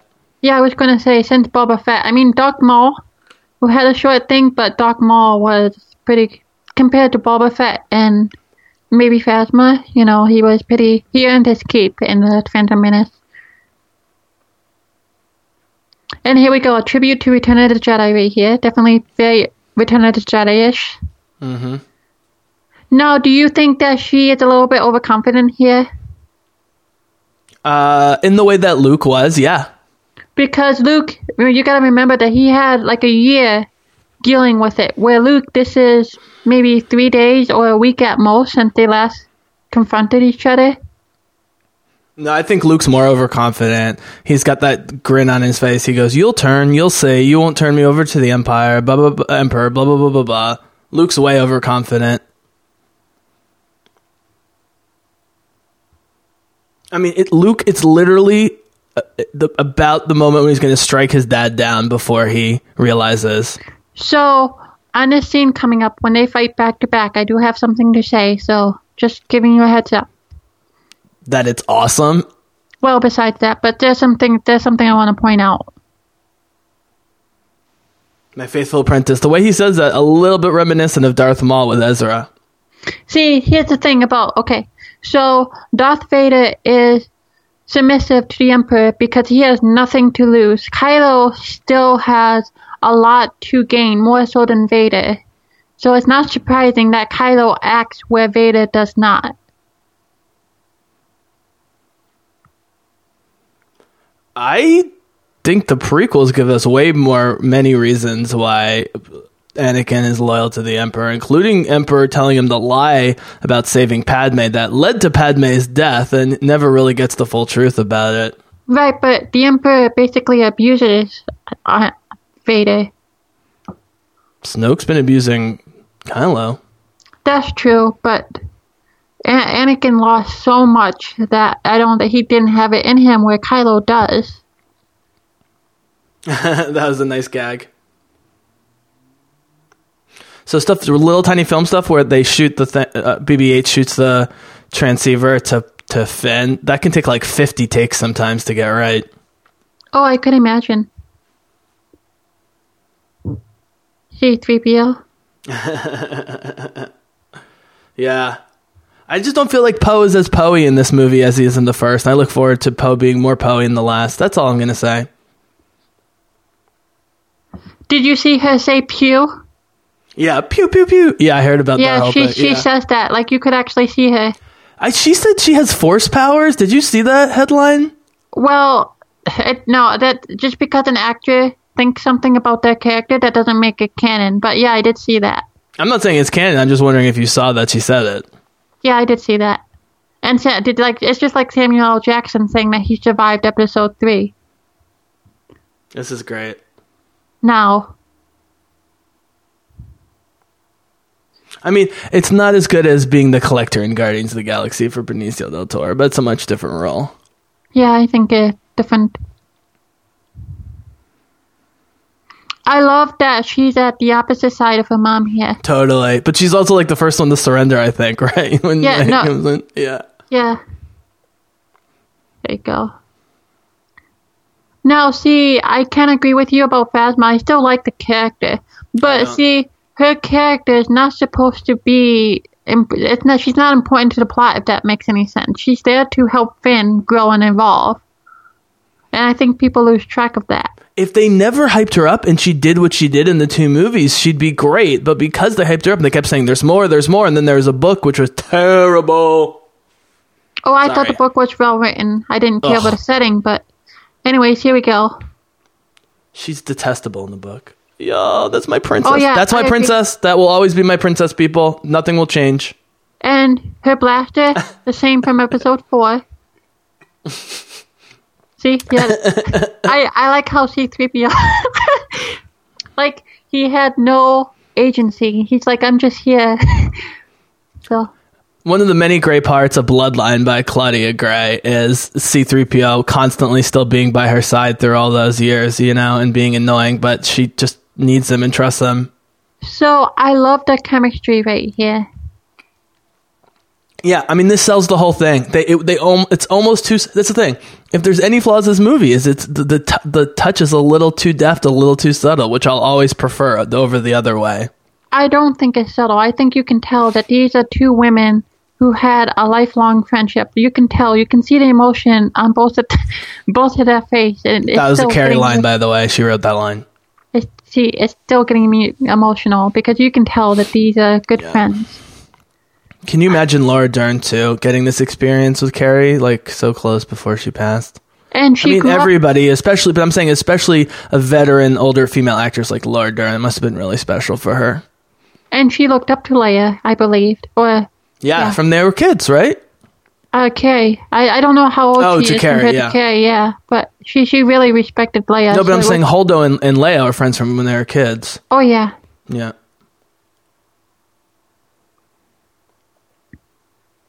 I love this mo. I love all the Snoke that we got. It was all very I mean, rich. look, the two greatest extended scenes, in my opinion, in all the Star Wars movies is this one and the end of Return of the Jedi. To me, Yeah.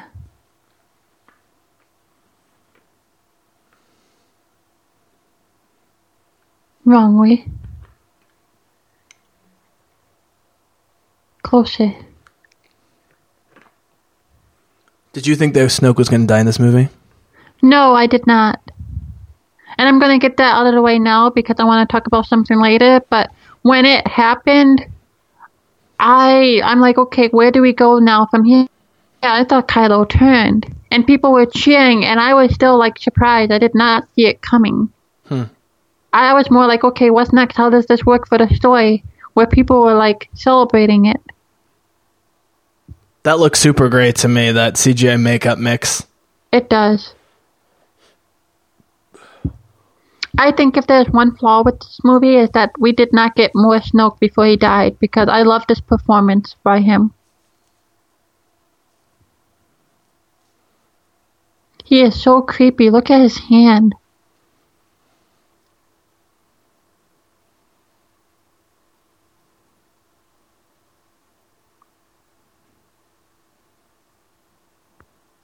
I wonder what she's looking at as they're filming this. Andy. He, she's looking at Andy. Hmm. Who, by the way, as himself, is super evil and great in Black Panther. If you watch the scene, that is a bonus feature. They actually does the scene with him without the CGI, so you can actually see his performance. That's awesome. It's just like how he was playing Gollum for real in all those scenes. It's amazing. Now, speaking of Poe wake, waking up, we did not miss another wake up by Finn, did we? No, I don't think we did.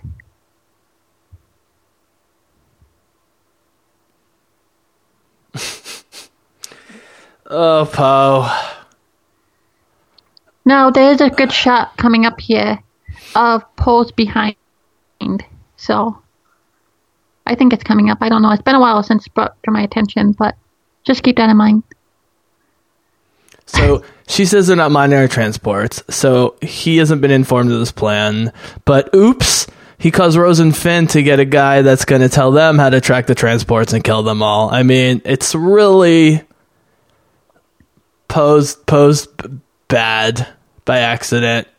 He he's learning here, but I think it was her sacrifice where he finally got it. You're all rebels, aren't you?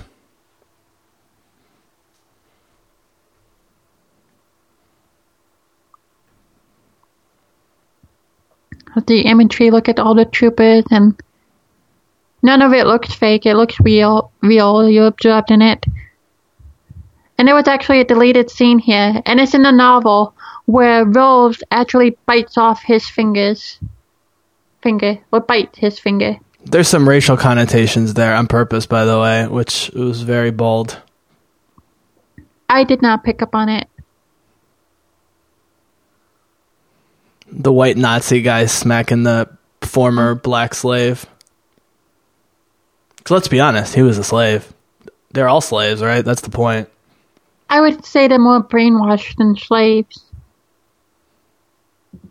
I'm But isn't that sure I kinda like see the same thing? difference. Yeah. I'm not saying that they aren't different. I'm just saying I see Oh. Rose is so good here.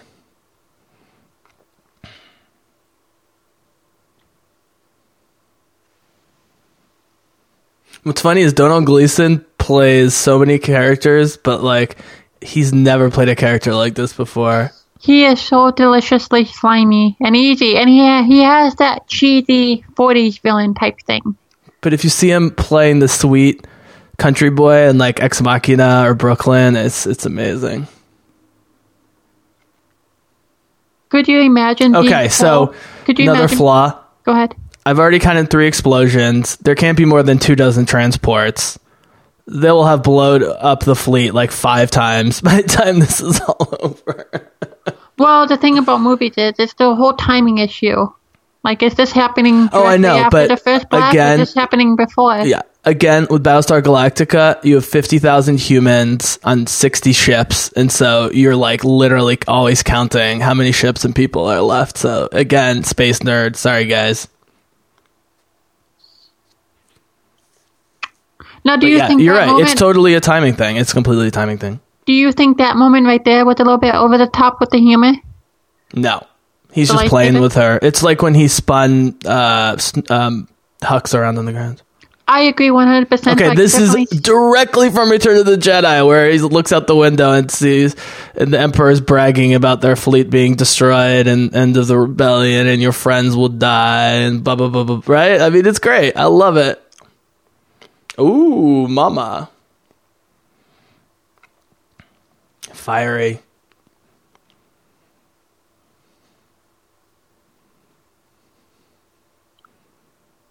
Oh, I do agree, by the way, that I don't think it was over the top. I can definitely see any criticism that it was over the top with hitting her in the head with the lightsaber. See, he is so self confident here. The Emperor, I don't think, would have played around like he does. The Emperor plays around. He watches Vader and Luke go at it while he's laughing. Right, but I'm talking about this type thing. I think if if if this was the Emperor and if he got involved, I don't think he would have been playing around this much, like Snoke is. Uh, he's not playing around now. He's saying, if you're my guy, you're going to execute her right now. right, right now. But I'm talking about like for the last couple of minutes. I don't think the Emperor would have done that. So here we go.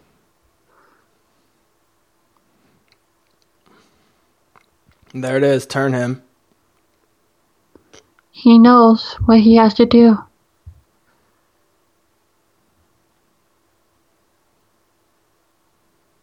He is so overconfident. I mean, the Emperor was too, but see, Can I, can I give you a counterpoint to that? go. This just proves that Kylo is one of the greatest mind manipulators ever. And so part of the overconfidence is because he thinks he's reading Kylo's true intentions, but he's reading the opposite. Boop. Here we go. A The question is, why do the guards fight so hard after their master is dead? But who cares? It's glorious. to revenge. Yeah, here we go. Best moment here. Then the music and the cue, and you see Snoke falling, falling over. We're getting into the Avengers shot here, and so here the people are screaming. It's powerful. You're seeing them fight together. And here we go, Avengers shot. Now watch Rey. Rey will put her hand on Kylo Ren's hip or leg, thigh here. It's very subtle, but it's here. Or vice versa. I forget. Here, there we go. They just touched. Ooh, get a little butt squeeze, touching butts. Uh, Yeah, touching the thigh there. It's very subtle, but it's there. For all the Kylo Rey shippers. Big F. uh, I like him. I love this maybe coming up. It is something that I use even in real life. The maybe. Maybe. Yeah.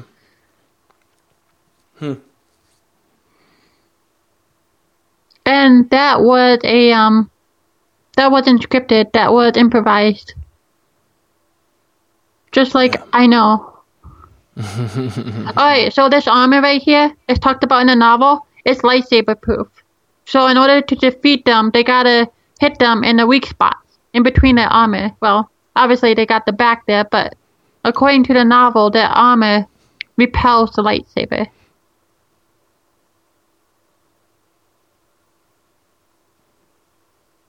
Man, I can't wait for the Rey Kylo fight.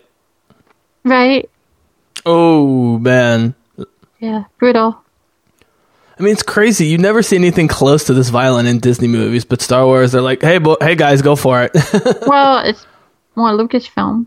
you have to. Yeah, no, they have to. Yeah. I mean, this is nothing compared to Lionsgate, which is also owned by Disney. People don't know that. It's true. But this is like openly Disney. Mm, I think it is openly confused that it is Disney. But anyways, one of these guys is female. What do you mean? It's Kathleen Kennedy works directly under Bob Iger of Disney. Whatever. Here we go. I- boom, boom, vicious. I love how both. You know, Kylo. Kylo's typically kind of clumsy and just just strong. Rey's more finesse, but they're both fighting with equal rage and passion, which is great. But as I've commented, Ray has this ability to fight with incredible, you know, passion. Ooh, yeah, baby. Ooh, you know, I mean, in even anger, and but she always comes back to herself. Yeah, here it is. Everyone cheered at that. Oh yeah, they did in my screening too. But what I was quickly saying is that this, this film opened up with the Lucasfilm. It didn't open up with the Disney. That's what I mean by open. But here we go.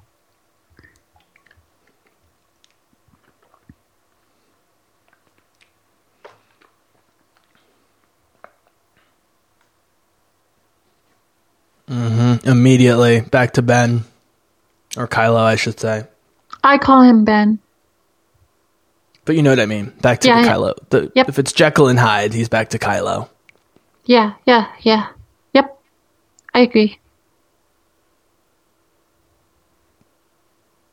Okay, so here comes the gaslighting or negging, unless I missed it.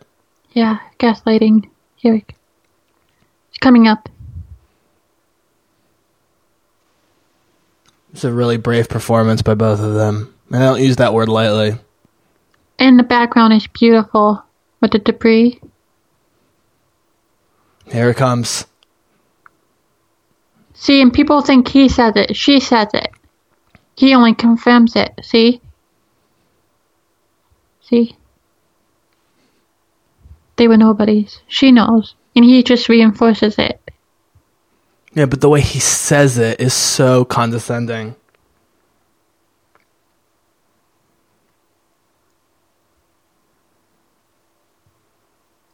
That is not how you talk to ladies, guys. Yeah, it's negging. It's not gaslighting. It's negging. It's it's it's tearing it's tearing a woman down to then build her up on your own terms. I've seen it happen a lot. It's ugly. But but he doesn't realize he's doing it is sort of the difference. Gaslighting is to cause a person to doubt his or her sanity through the use of psychological manipulation.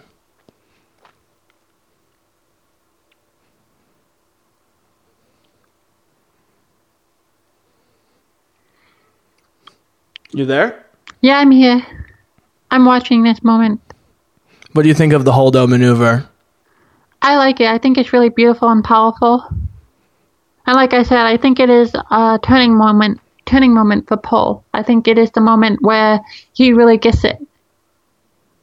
It's also the second suicidal attack of the movie. I love it. The real question is why does she wait so long to do it?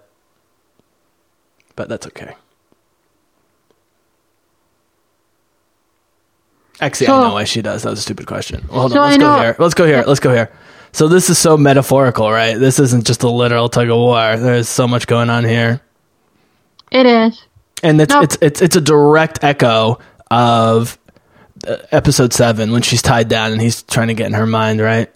Now, do you like all these things building up before the maneuver happens? Like you're seeing these characters. It's like everything is elevating. Which fast, Oh, fast. sure. Structurally, yeah. Yeah, it's it's very. It's like it builds and it builds. No, I I just wish they had found a slightly more elegant way to get Rose and Finn on the ship. That's that's all. That's all. Tiny, he tiny, it. tiny, tiny nitpick. here we go. Yes. On the edge of the seat. May the force be with you, Admiral Holdo. Here we go. So powerful. I love this right here with the lightsaber. Rest in peace, Anakin Skywalker's lightsaber.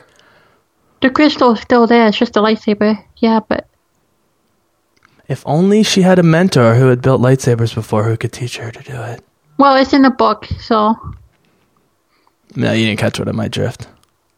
here we go. Boom. Quiet. How can you not love this? How can you not love this? So beautiful, and she goes through all those ships, not just the Suprem- supremacy, but all those other ones too. Mm-hmm. Wow. Leia starting to look really despondent. It's hard to see her like that. she has gone through so much loss that it is so admirable, it is so respectable that she keeps it long. If She keeps it together for as long as she does because it takes a strong woman to do that. I mean, I've said it before. You know, I, in hindsight, it would have been great to have more Leia in this movie, but it's an amazing final performance and contribution.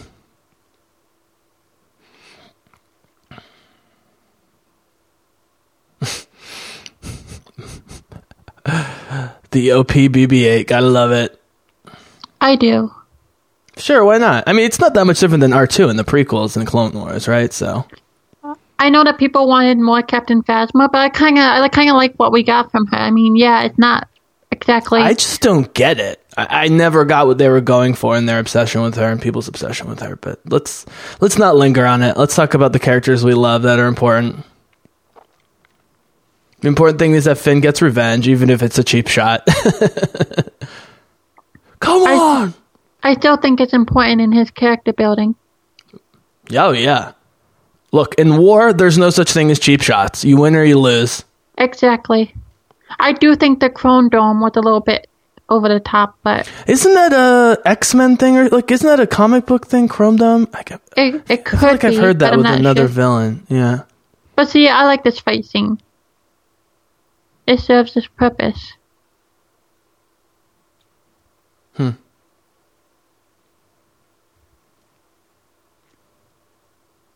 Boom. I feel like we've seen this upcoming shot before with the one eye. Yep. Now, for the record, I do think that logically she shouldn't survive this because she has a hole in her uh, helmet. So if she gets sucked into space or whatever, No, she's done. Yeah, she there's no way she can survive that. She's done.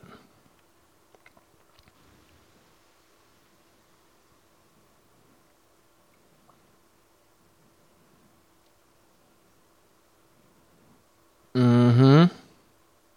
and the music. Riding something else.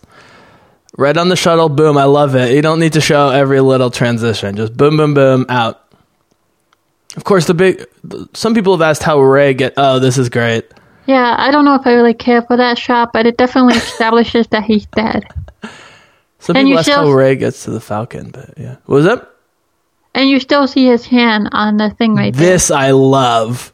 I I love that Hux would just shoot a man, an unconscious man. Yeah, he does not like Kylo. He I wants- think he- that's safe to say. Yeah. Yeah, he, he wants to kill Kylo at the first opportunity.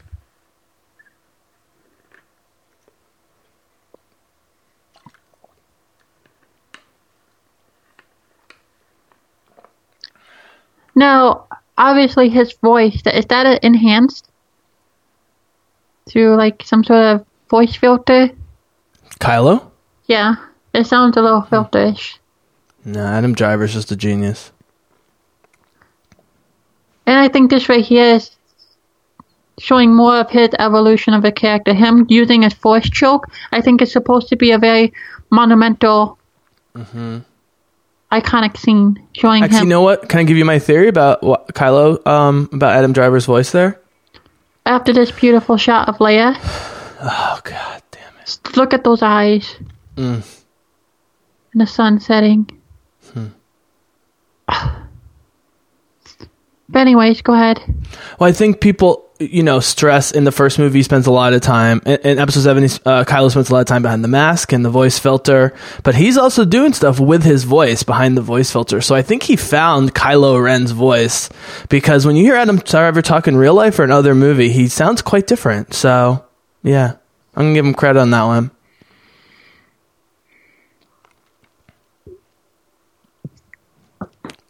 It is sort of interesting that we sort of have a Hoth thing at the beginning and the end. It seems fitting. It is definitely similar, but I think it's different enough that people are not calling, you know, redo.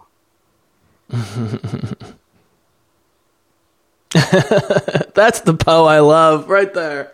Yeah, and with BB-8 here, rubbing the belly. Yeah. Mm-hmm. See, but it's, it's it's important to keep in mind that while this is the resistance, the remnants of the resistance, there are other cells out there, like the rebellion, who are fighting the First Order.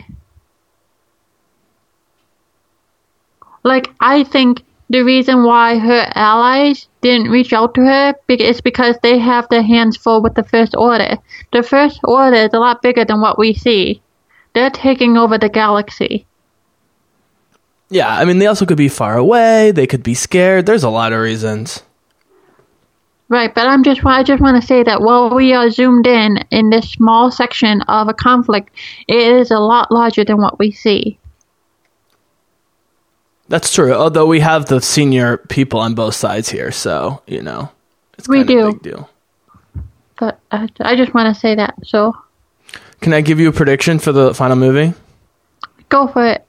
I think the First Order is going to get destroyed pretty early on, and I think Kylo's going to let it happen.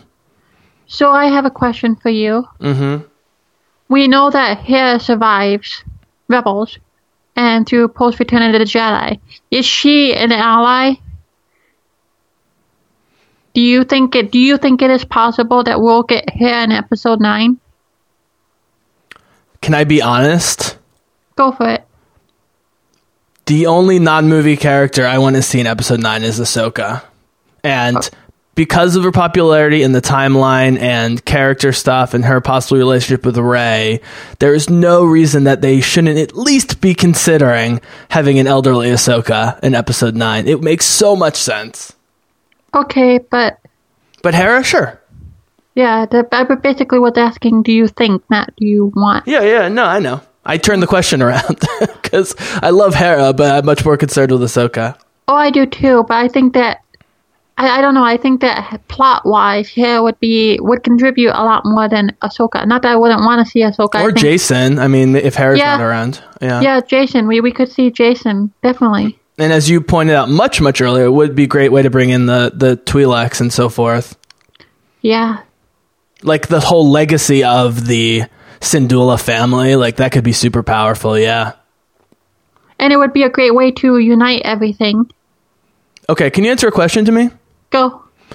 Are these ships armed? What the hell are they doing? We never see them fire anything. Are those missiles there? Like, what is the plan here? So they are equipped with weapons, but basically these are racer crafts. They used to race them on asteroids. So they're built for speed and corners and stuff like that. They've been refitted, they've been stripped down, and, were, the, they were they had armor put on them. But these were basically mm-hmm. they're like pod races. If that makes any sense.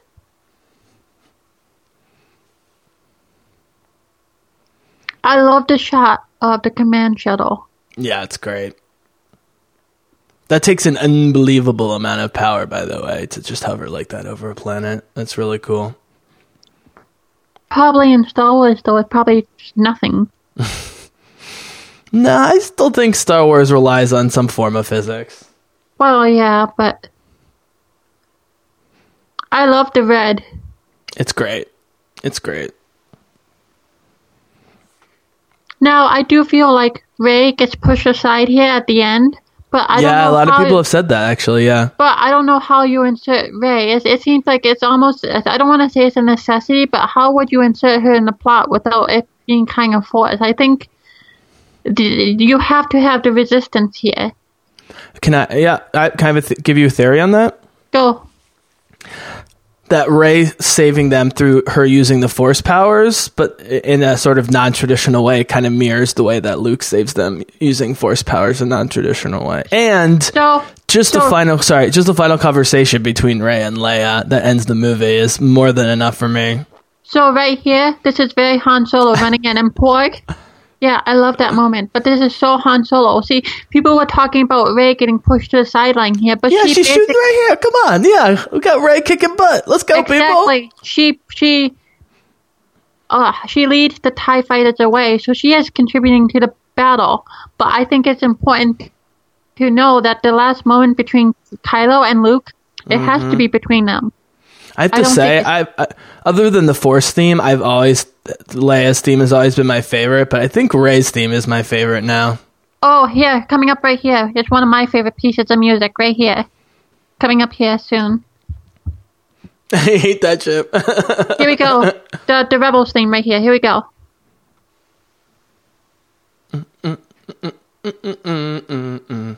God, I used to listen to this as a kid over and over again, man. Oh, I love this. The Rebel fanfare.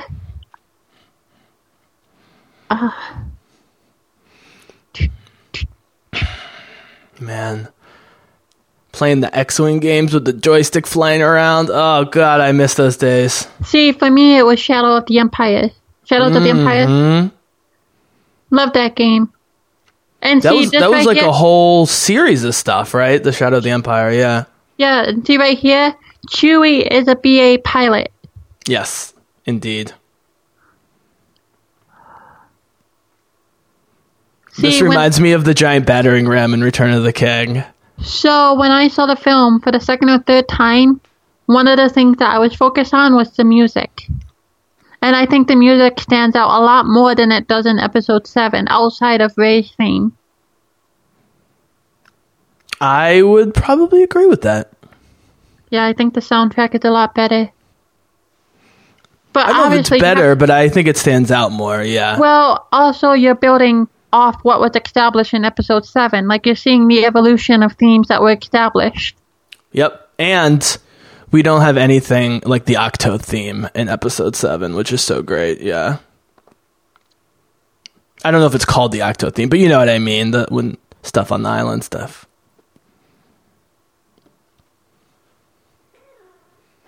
See, and now you're seeing Finn repeat the same mistake that Poe makes. Right, Finn Poe. Right, Poe finally learned the lesson that you got to retreat sometimes. Finn hasn't learned it yet. Yeah, See, uh, and I uh, the man. This uh, I think the kiss is super sweet, but I know a lot of people that didn't like it. so what Finn is about to try to attempt wouldn't do anything. It it's a suicide. It's a pointless suicide. The effort is. You could definitely see the point, but it would be pointless. He would burn up before he even hit the cannon. Even if he hit the cannon, the cannon mm. already broke through the wall. And yeah, I was like, "Oh my god, are we losing Finn?" I, I, thought so. I actually did briefly think they might kill Finn here. Yeah, I was like, oh my god, I, I was getting emotion during this. I'm like, are we losing another character? And Mm-hmm. see, look, he's falling apart. He's burning up, and that's because he's so full of guilt and shame and his cowardice. Yeah, well, has that's something. totally a Rocket Raccoon shot. I love it. Right up on her face. It's like Rocket and the Guardians. It's awesome. he has, This is great. Look at Poe. Boom. Love it. He has something to fight for, but you have to know how to go about fighting it. When to make your suicide mission count. And I hate to use that terminology, but you know what I'm talking about. Yeah, yeah. Now, during your first viewing, did you think that she died at this moment coming up No. during your first viewing? Nah, there's no way they were going to kill Kelly Marie Tran. I thought it was a little bit kind of vague during. I think she's a little too awake here between being unconscious and then unconscious, unconscious. But to deliver those, the problem is Kelly Marie Tran was asked to deliver some of the hardest lines and content in the movie. So, you know, it's such a high level of difficulty what they asked her to do. Respect. I think- respect. I think the kiss that she gave him was her telling, trying to, how do I say this? Try to get her point across through Yes. action. You know what I'm saying? It's like, here, let me show you what I mean. And I think that is so important to apply in real life too. Save what you love. Celebrate what you love. Don't fight what you, you know what I'm saying. yeah. You, but and you also need something to right, uh, to go. live for, not just to die for. Here we go. I love this. We go. In the most desperate hour, mm-hmm. all hope is out. And here we go. Oh my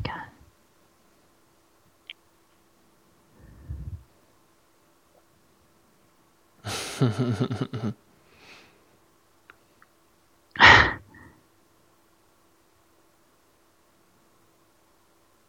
I love how Luke looks here. I think they did a great job. I had a slight suspicion through this entire thing something weird was going on, but I had no freaking idea what was the actual thing. I thought it was a little off, but like I said, I get absorbed in things, so I didn't see it coming. Yeah. And I enjoy that. I like that I am surprised even by the obvious. This oh, agreed. moment right here, I hate to talk through it, but it's so beautiful and so emotional. The I changed my hair thing was another uh, uh, Carrie Fisher line. Oh my god. This pulled at my heart right here.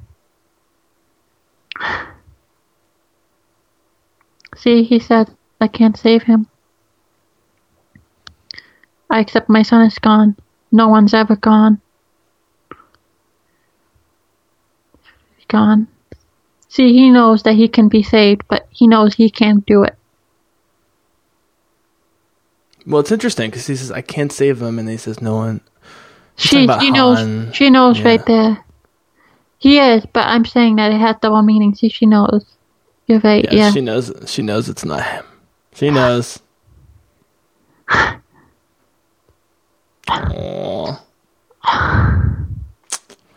I'm such a sucker for the brother sister stuff.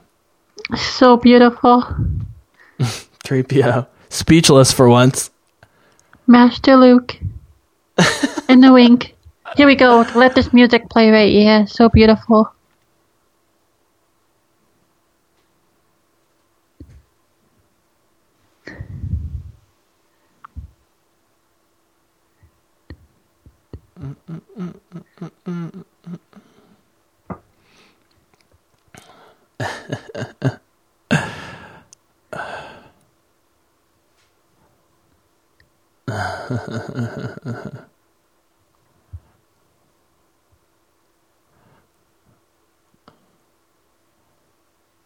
Is this a brand new theme? No, no. Actually, it's kind of like Vader's theme.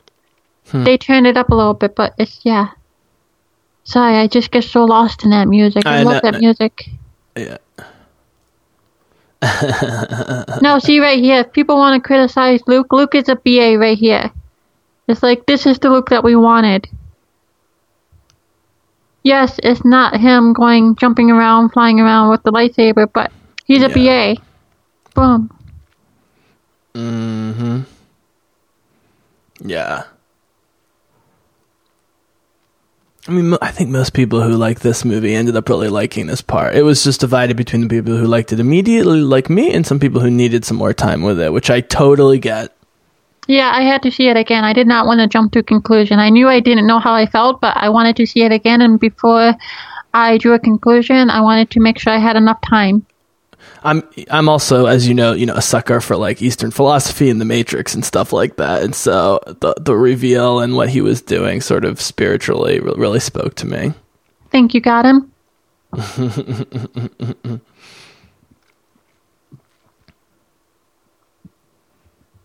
Oh, that shuttle's so cool. It is. Oh my god. Look how beautiful it is with the red and the and one of the best gifts to come out of the movie. Uh huh.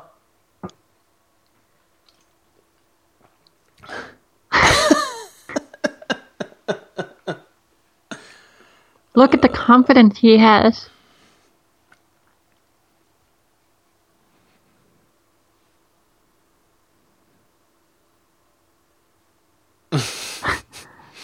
I love it. I know people think it's cheating and over the top, but I love how No. Hux is. The Hux uh, Kylo dark comedy in this movie is one of my favorite parts of it because I didn't see it coming. I agree 100%. I just know that it is a point of criticism by some people. Well, some people can go do something.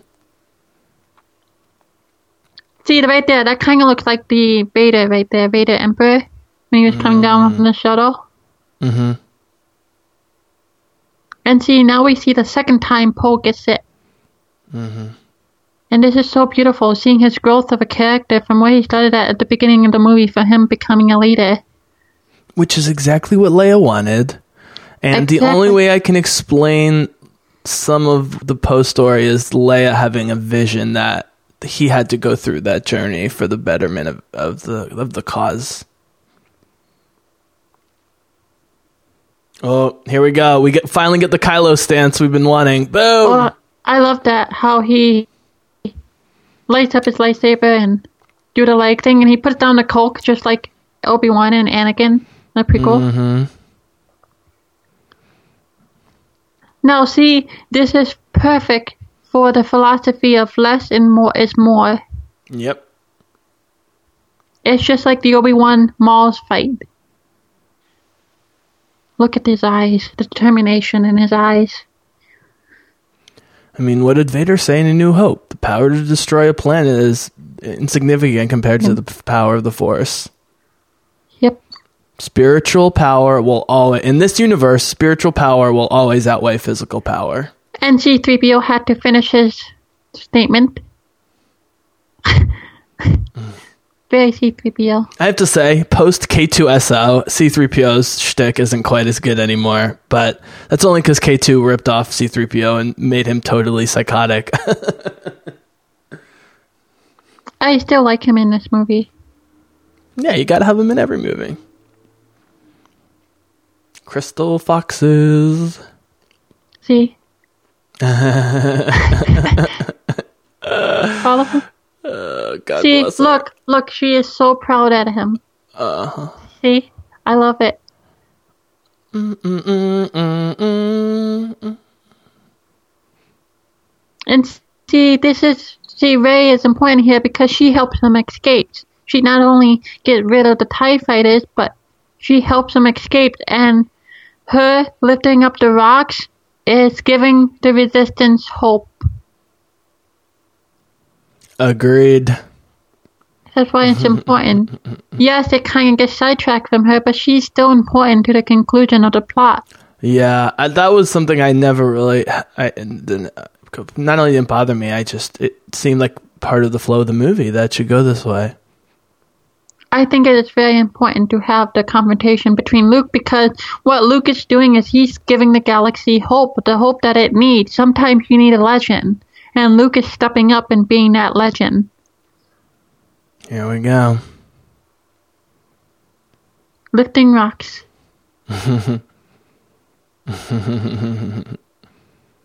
Oh man, the samurai stuff is so good. It's just like two two sons, right? It's great.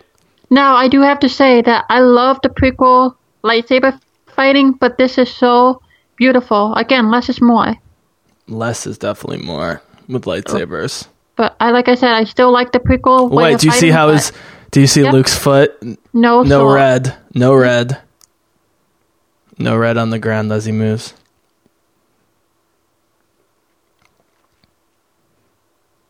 Beautiful.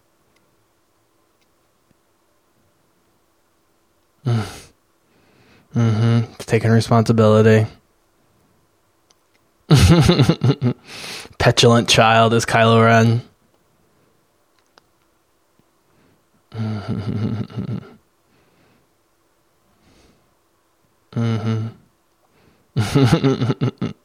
No, God bless what Rian Johnson. Sorry, God No. bless Rian Johnson. His script is so great in this movie. the rebellion is reborn today, and you see the eyes of Poe when Rey lifts up the rock. Look at Ben. See, you see that hope. So powerful. Whoop. It's like the Last Jedi is a dark film, but right here, all this hope that is being built. Mhm. I love how she Oh, just so flings it too. She's like bloop.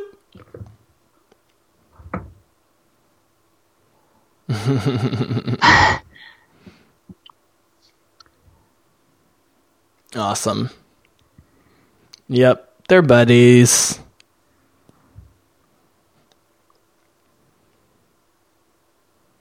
Because they both don't have family. What we are seeing with Kylo here is what Yoda warned Luke about about the lightsaber, about the dark side forever dominating your path. It's consuming him. It's making him uncontrollable Mm, and destructive. So not only destructive, but self-destructive. Ooh. See, I look and it, you can. T- I see love in his eyes. Yep. It's his nephew.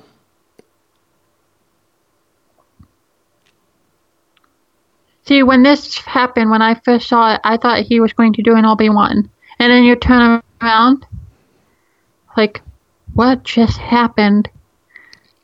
And I then love it. When this happened in the theater, it erupted. So powerful. So good. So good. More than a hologram.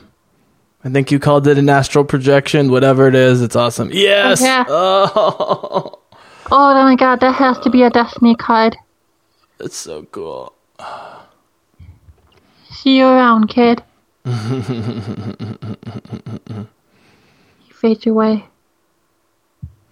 No. If you would strike me down, I will become stronger than you will ever imagine. Paraphrasing, but Mm-hmm.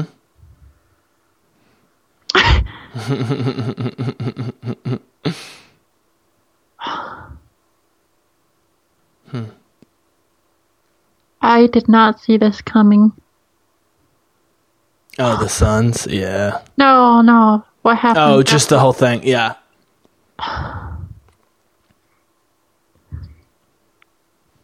I am a child of the prequels, but Luke, Luke is still part of my childhood, and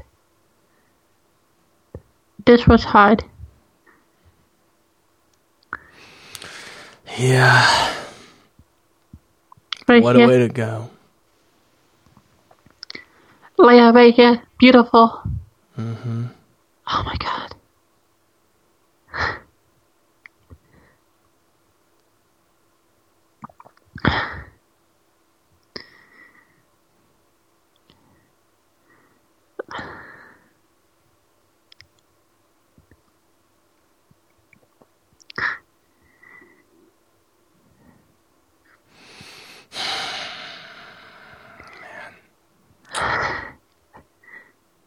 Mm.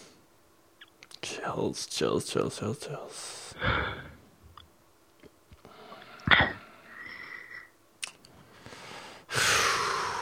man. Wow. And yeah, I am definitely crying. I love that we get that last shot of the island. Great overhead shot, very reminiscent of episode three, I think. Yep, uh, definitely episode three. Yeah. And kind of a throwback to the stormtroopers, no troopers. Mm-hmm.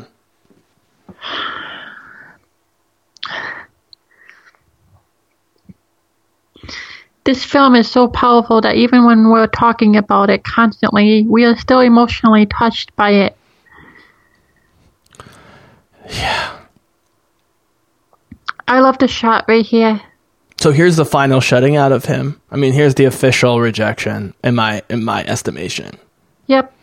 I don't I don't think they get together. I don't think she redeems them. I think that's it. There's no coming back from this. Could be wrong.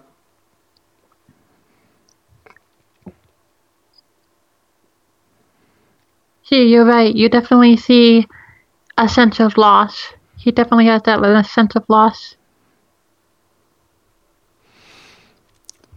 Now, if you want to know who Rey's really getting together with,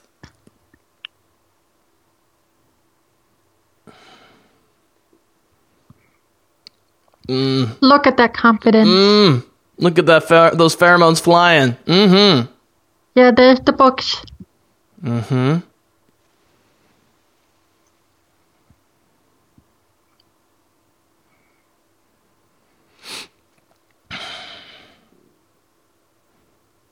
Oh, I wonder who the contact is in the Outer Rim. I wonder if that's Lando.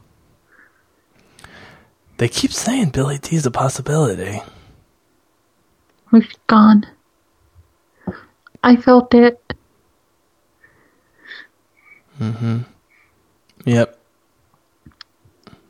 Yep. The daughter she never never had.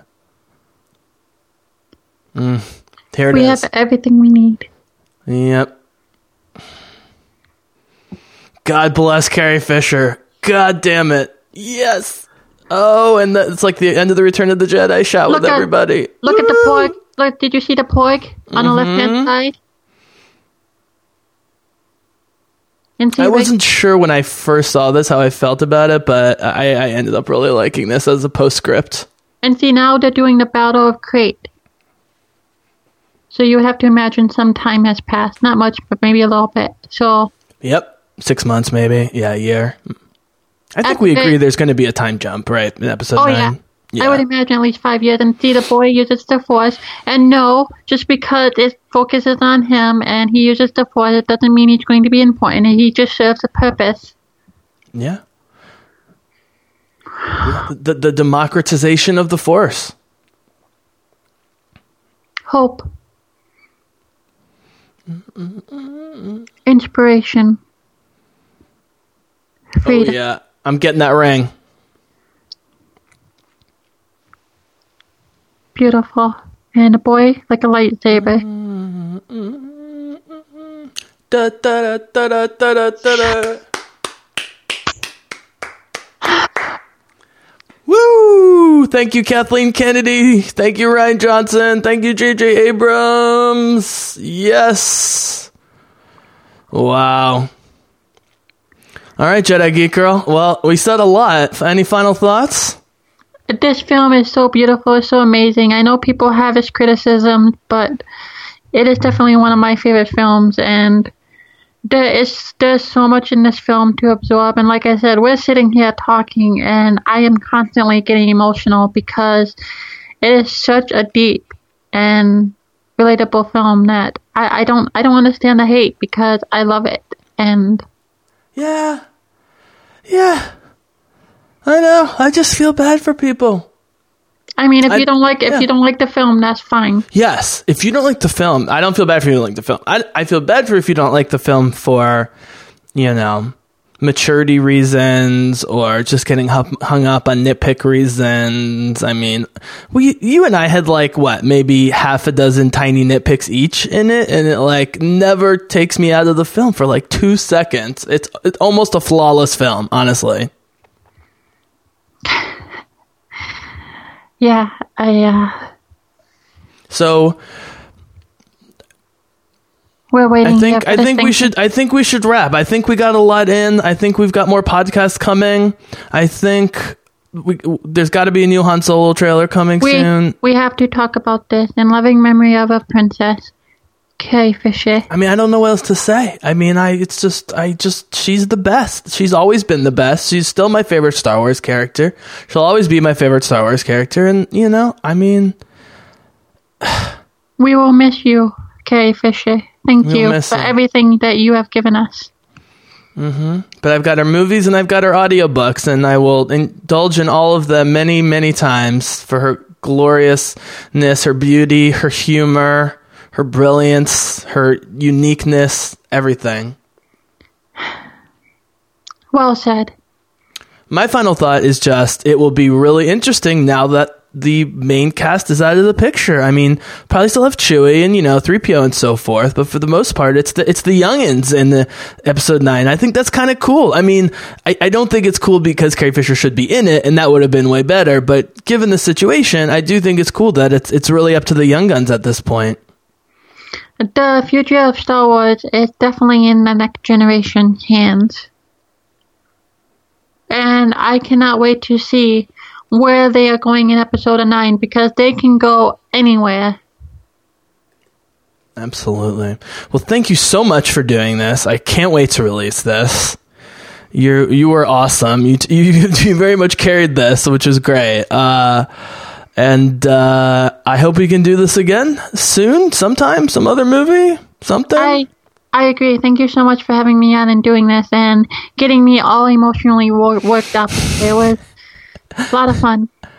Yeah, absolutely. Well, that's why I love doing these with other people because it, you know, it just. Uh, I mean, it's not the same as being there with you watching the movie, but it's it's a it, you know it's it's a respectable second second place. Um, and uh, thanks for putting yourself out there and telling us all your thoughts and ideas and everything. Yeah. Thank All right, people. Well, thank you so much for listening. I'm sure you'll be getting more Lorecast action from me, a Jedi Geek Girl, soon. We got Han Solo. I'm sure we still have some more Ahsoka Rebels talk to do. Maybe some canon book stuff. Um, I got to catch up on some stuff. Maybe some comics. Yeah, next couple months.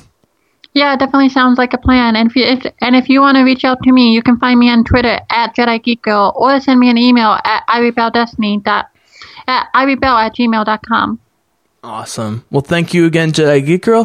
Thank you, listeners. May the Force be with you. And for the moment, we are out.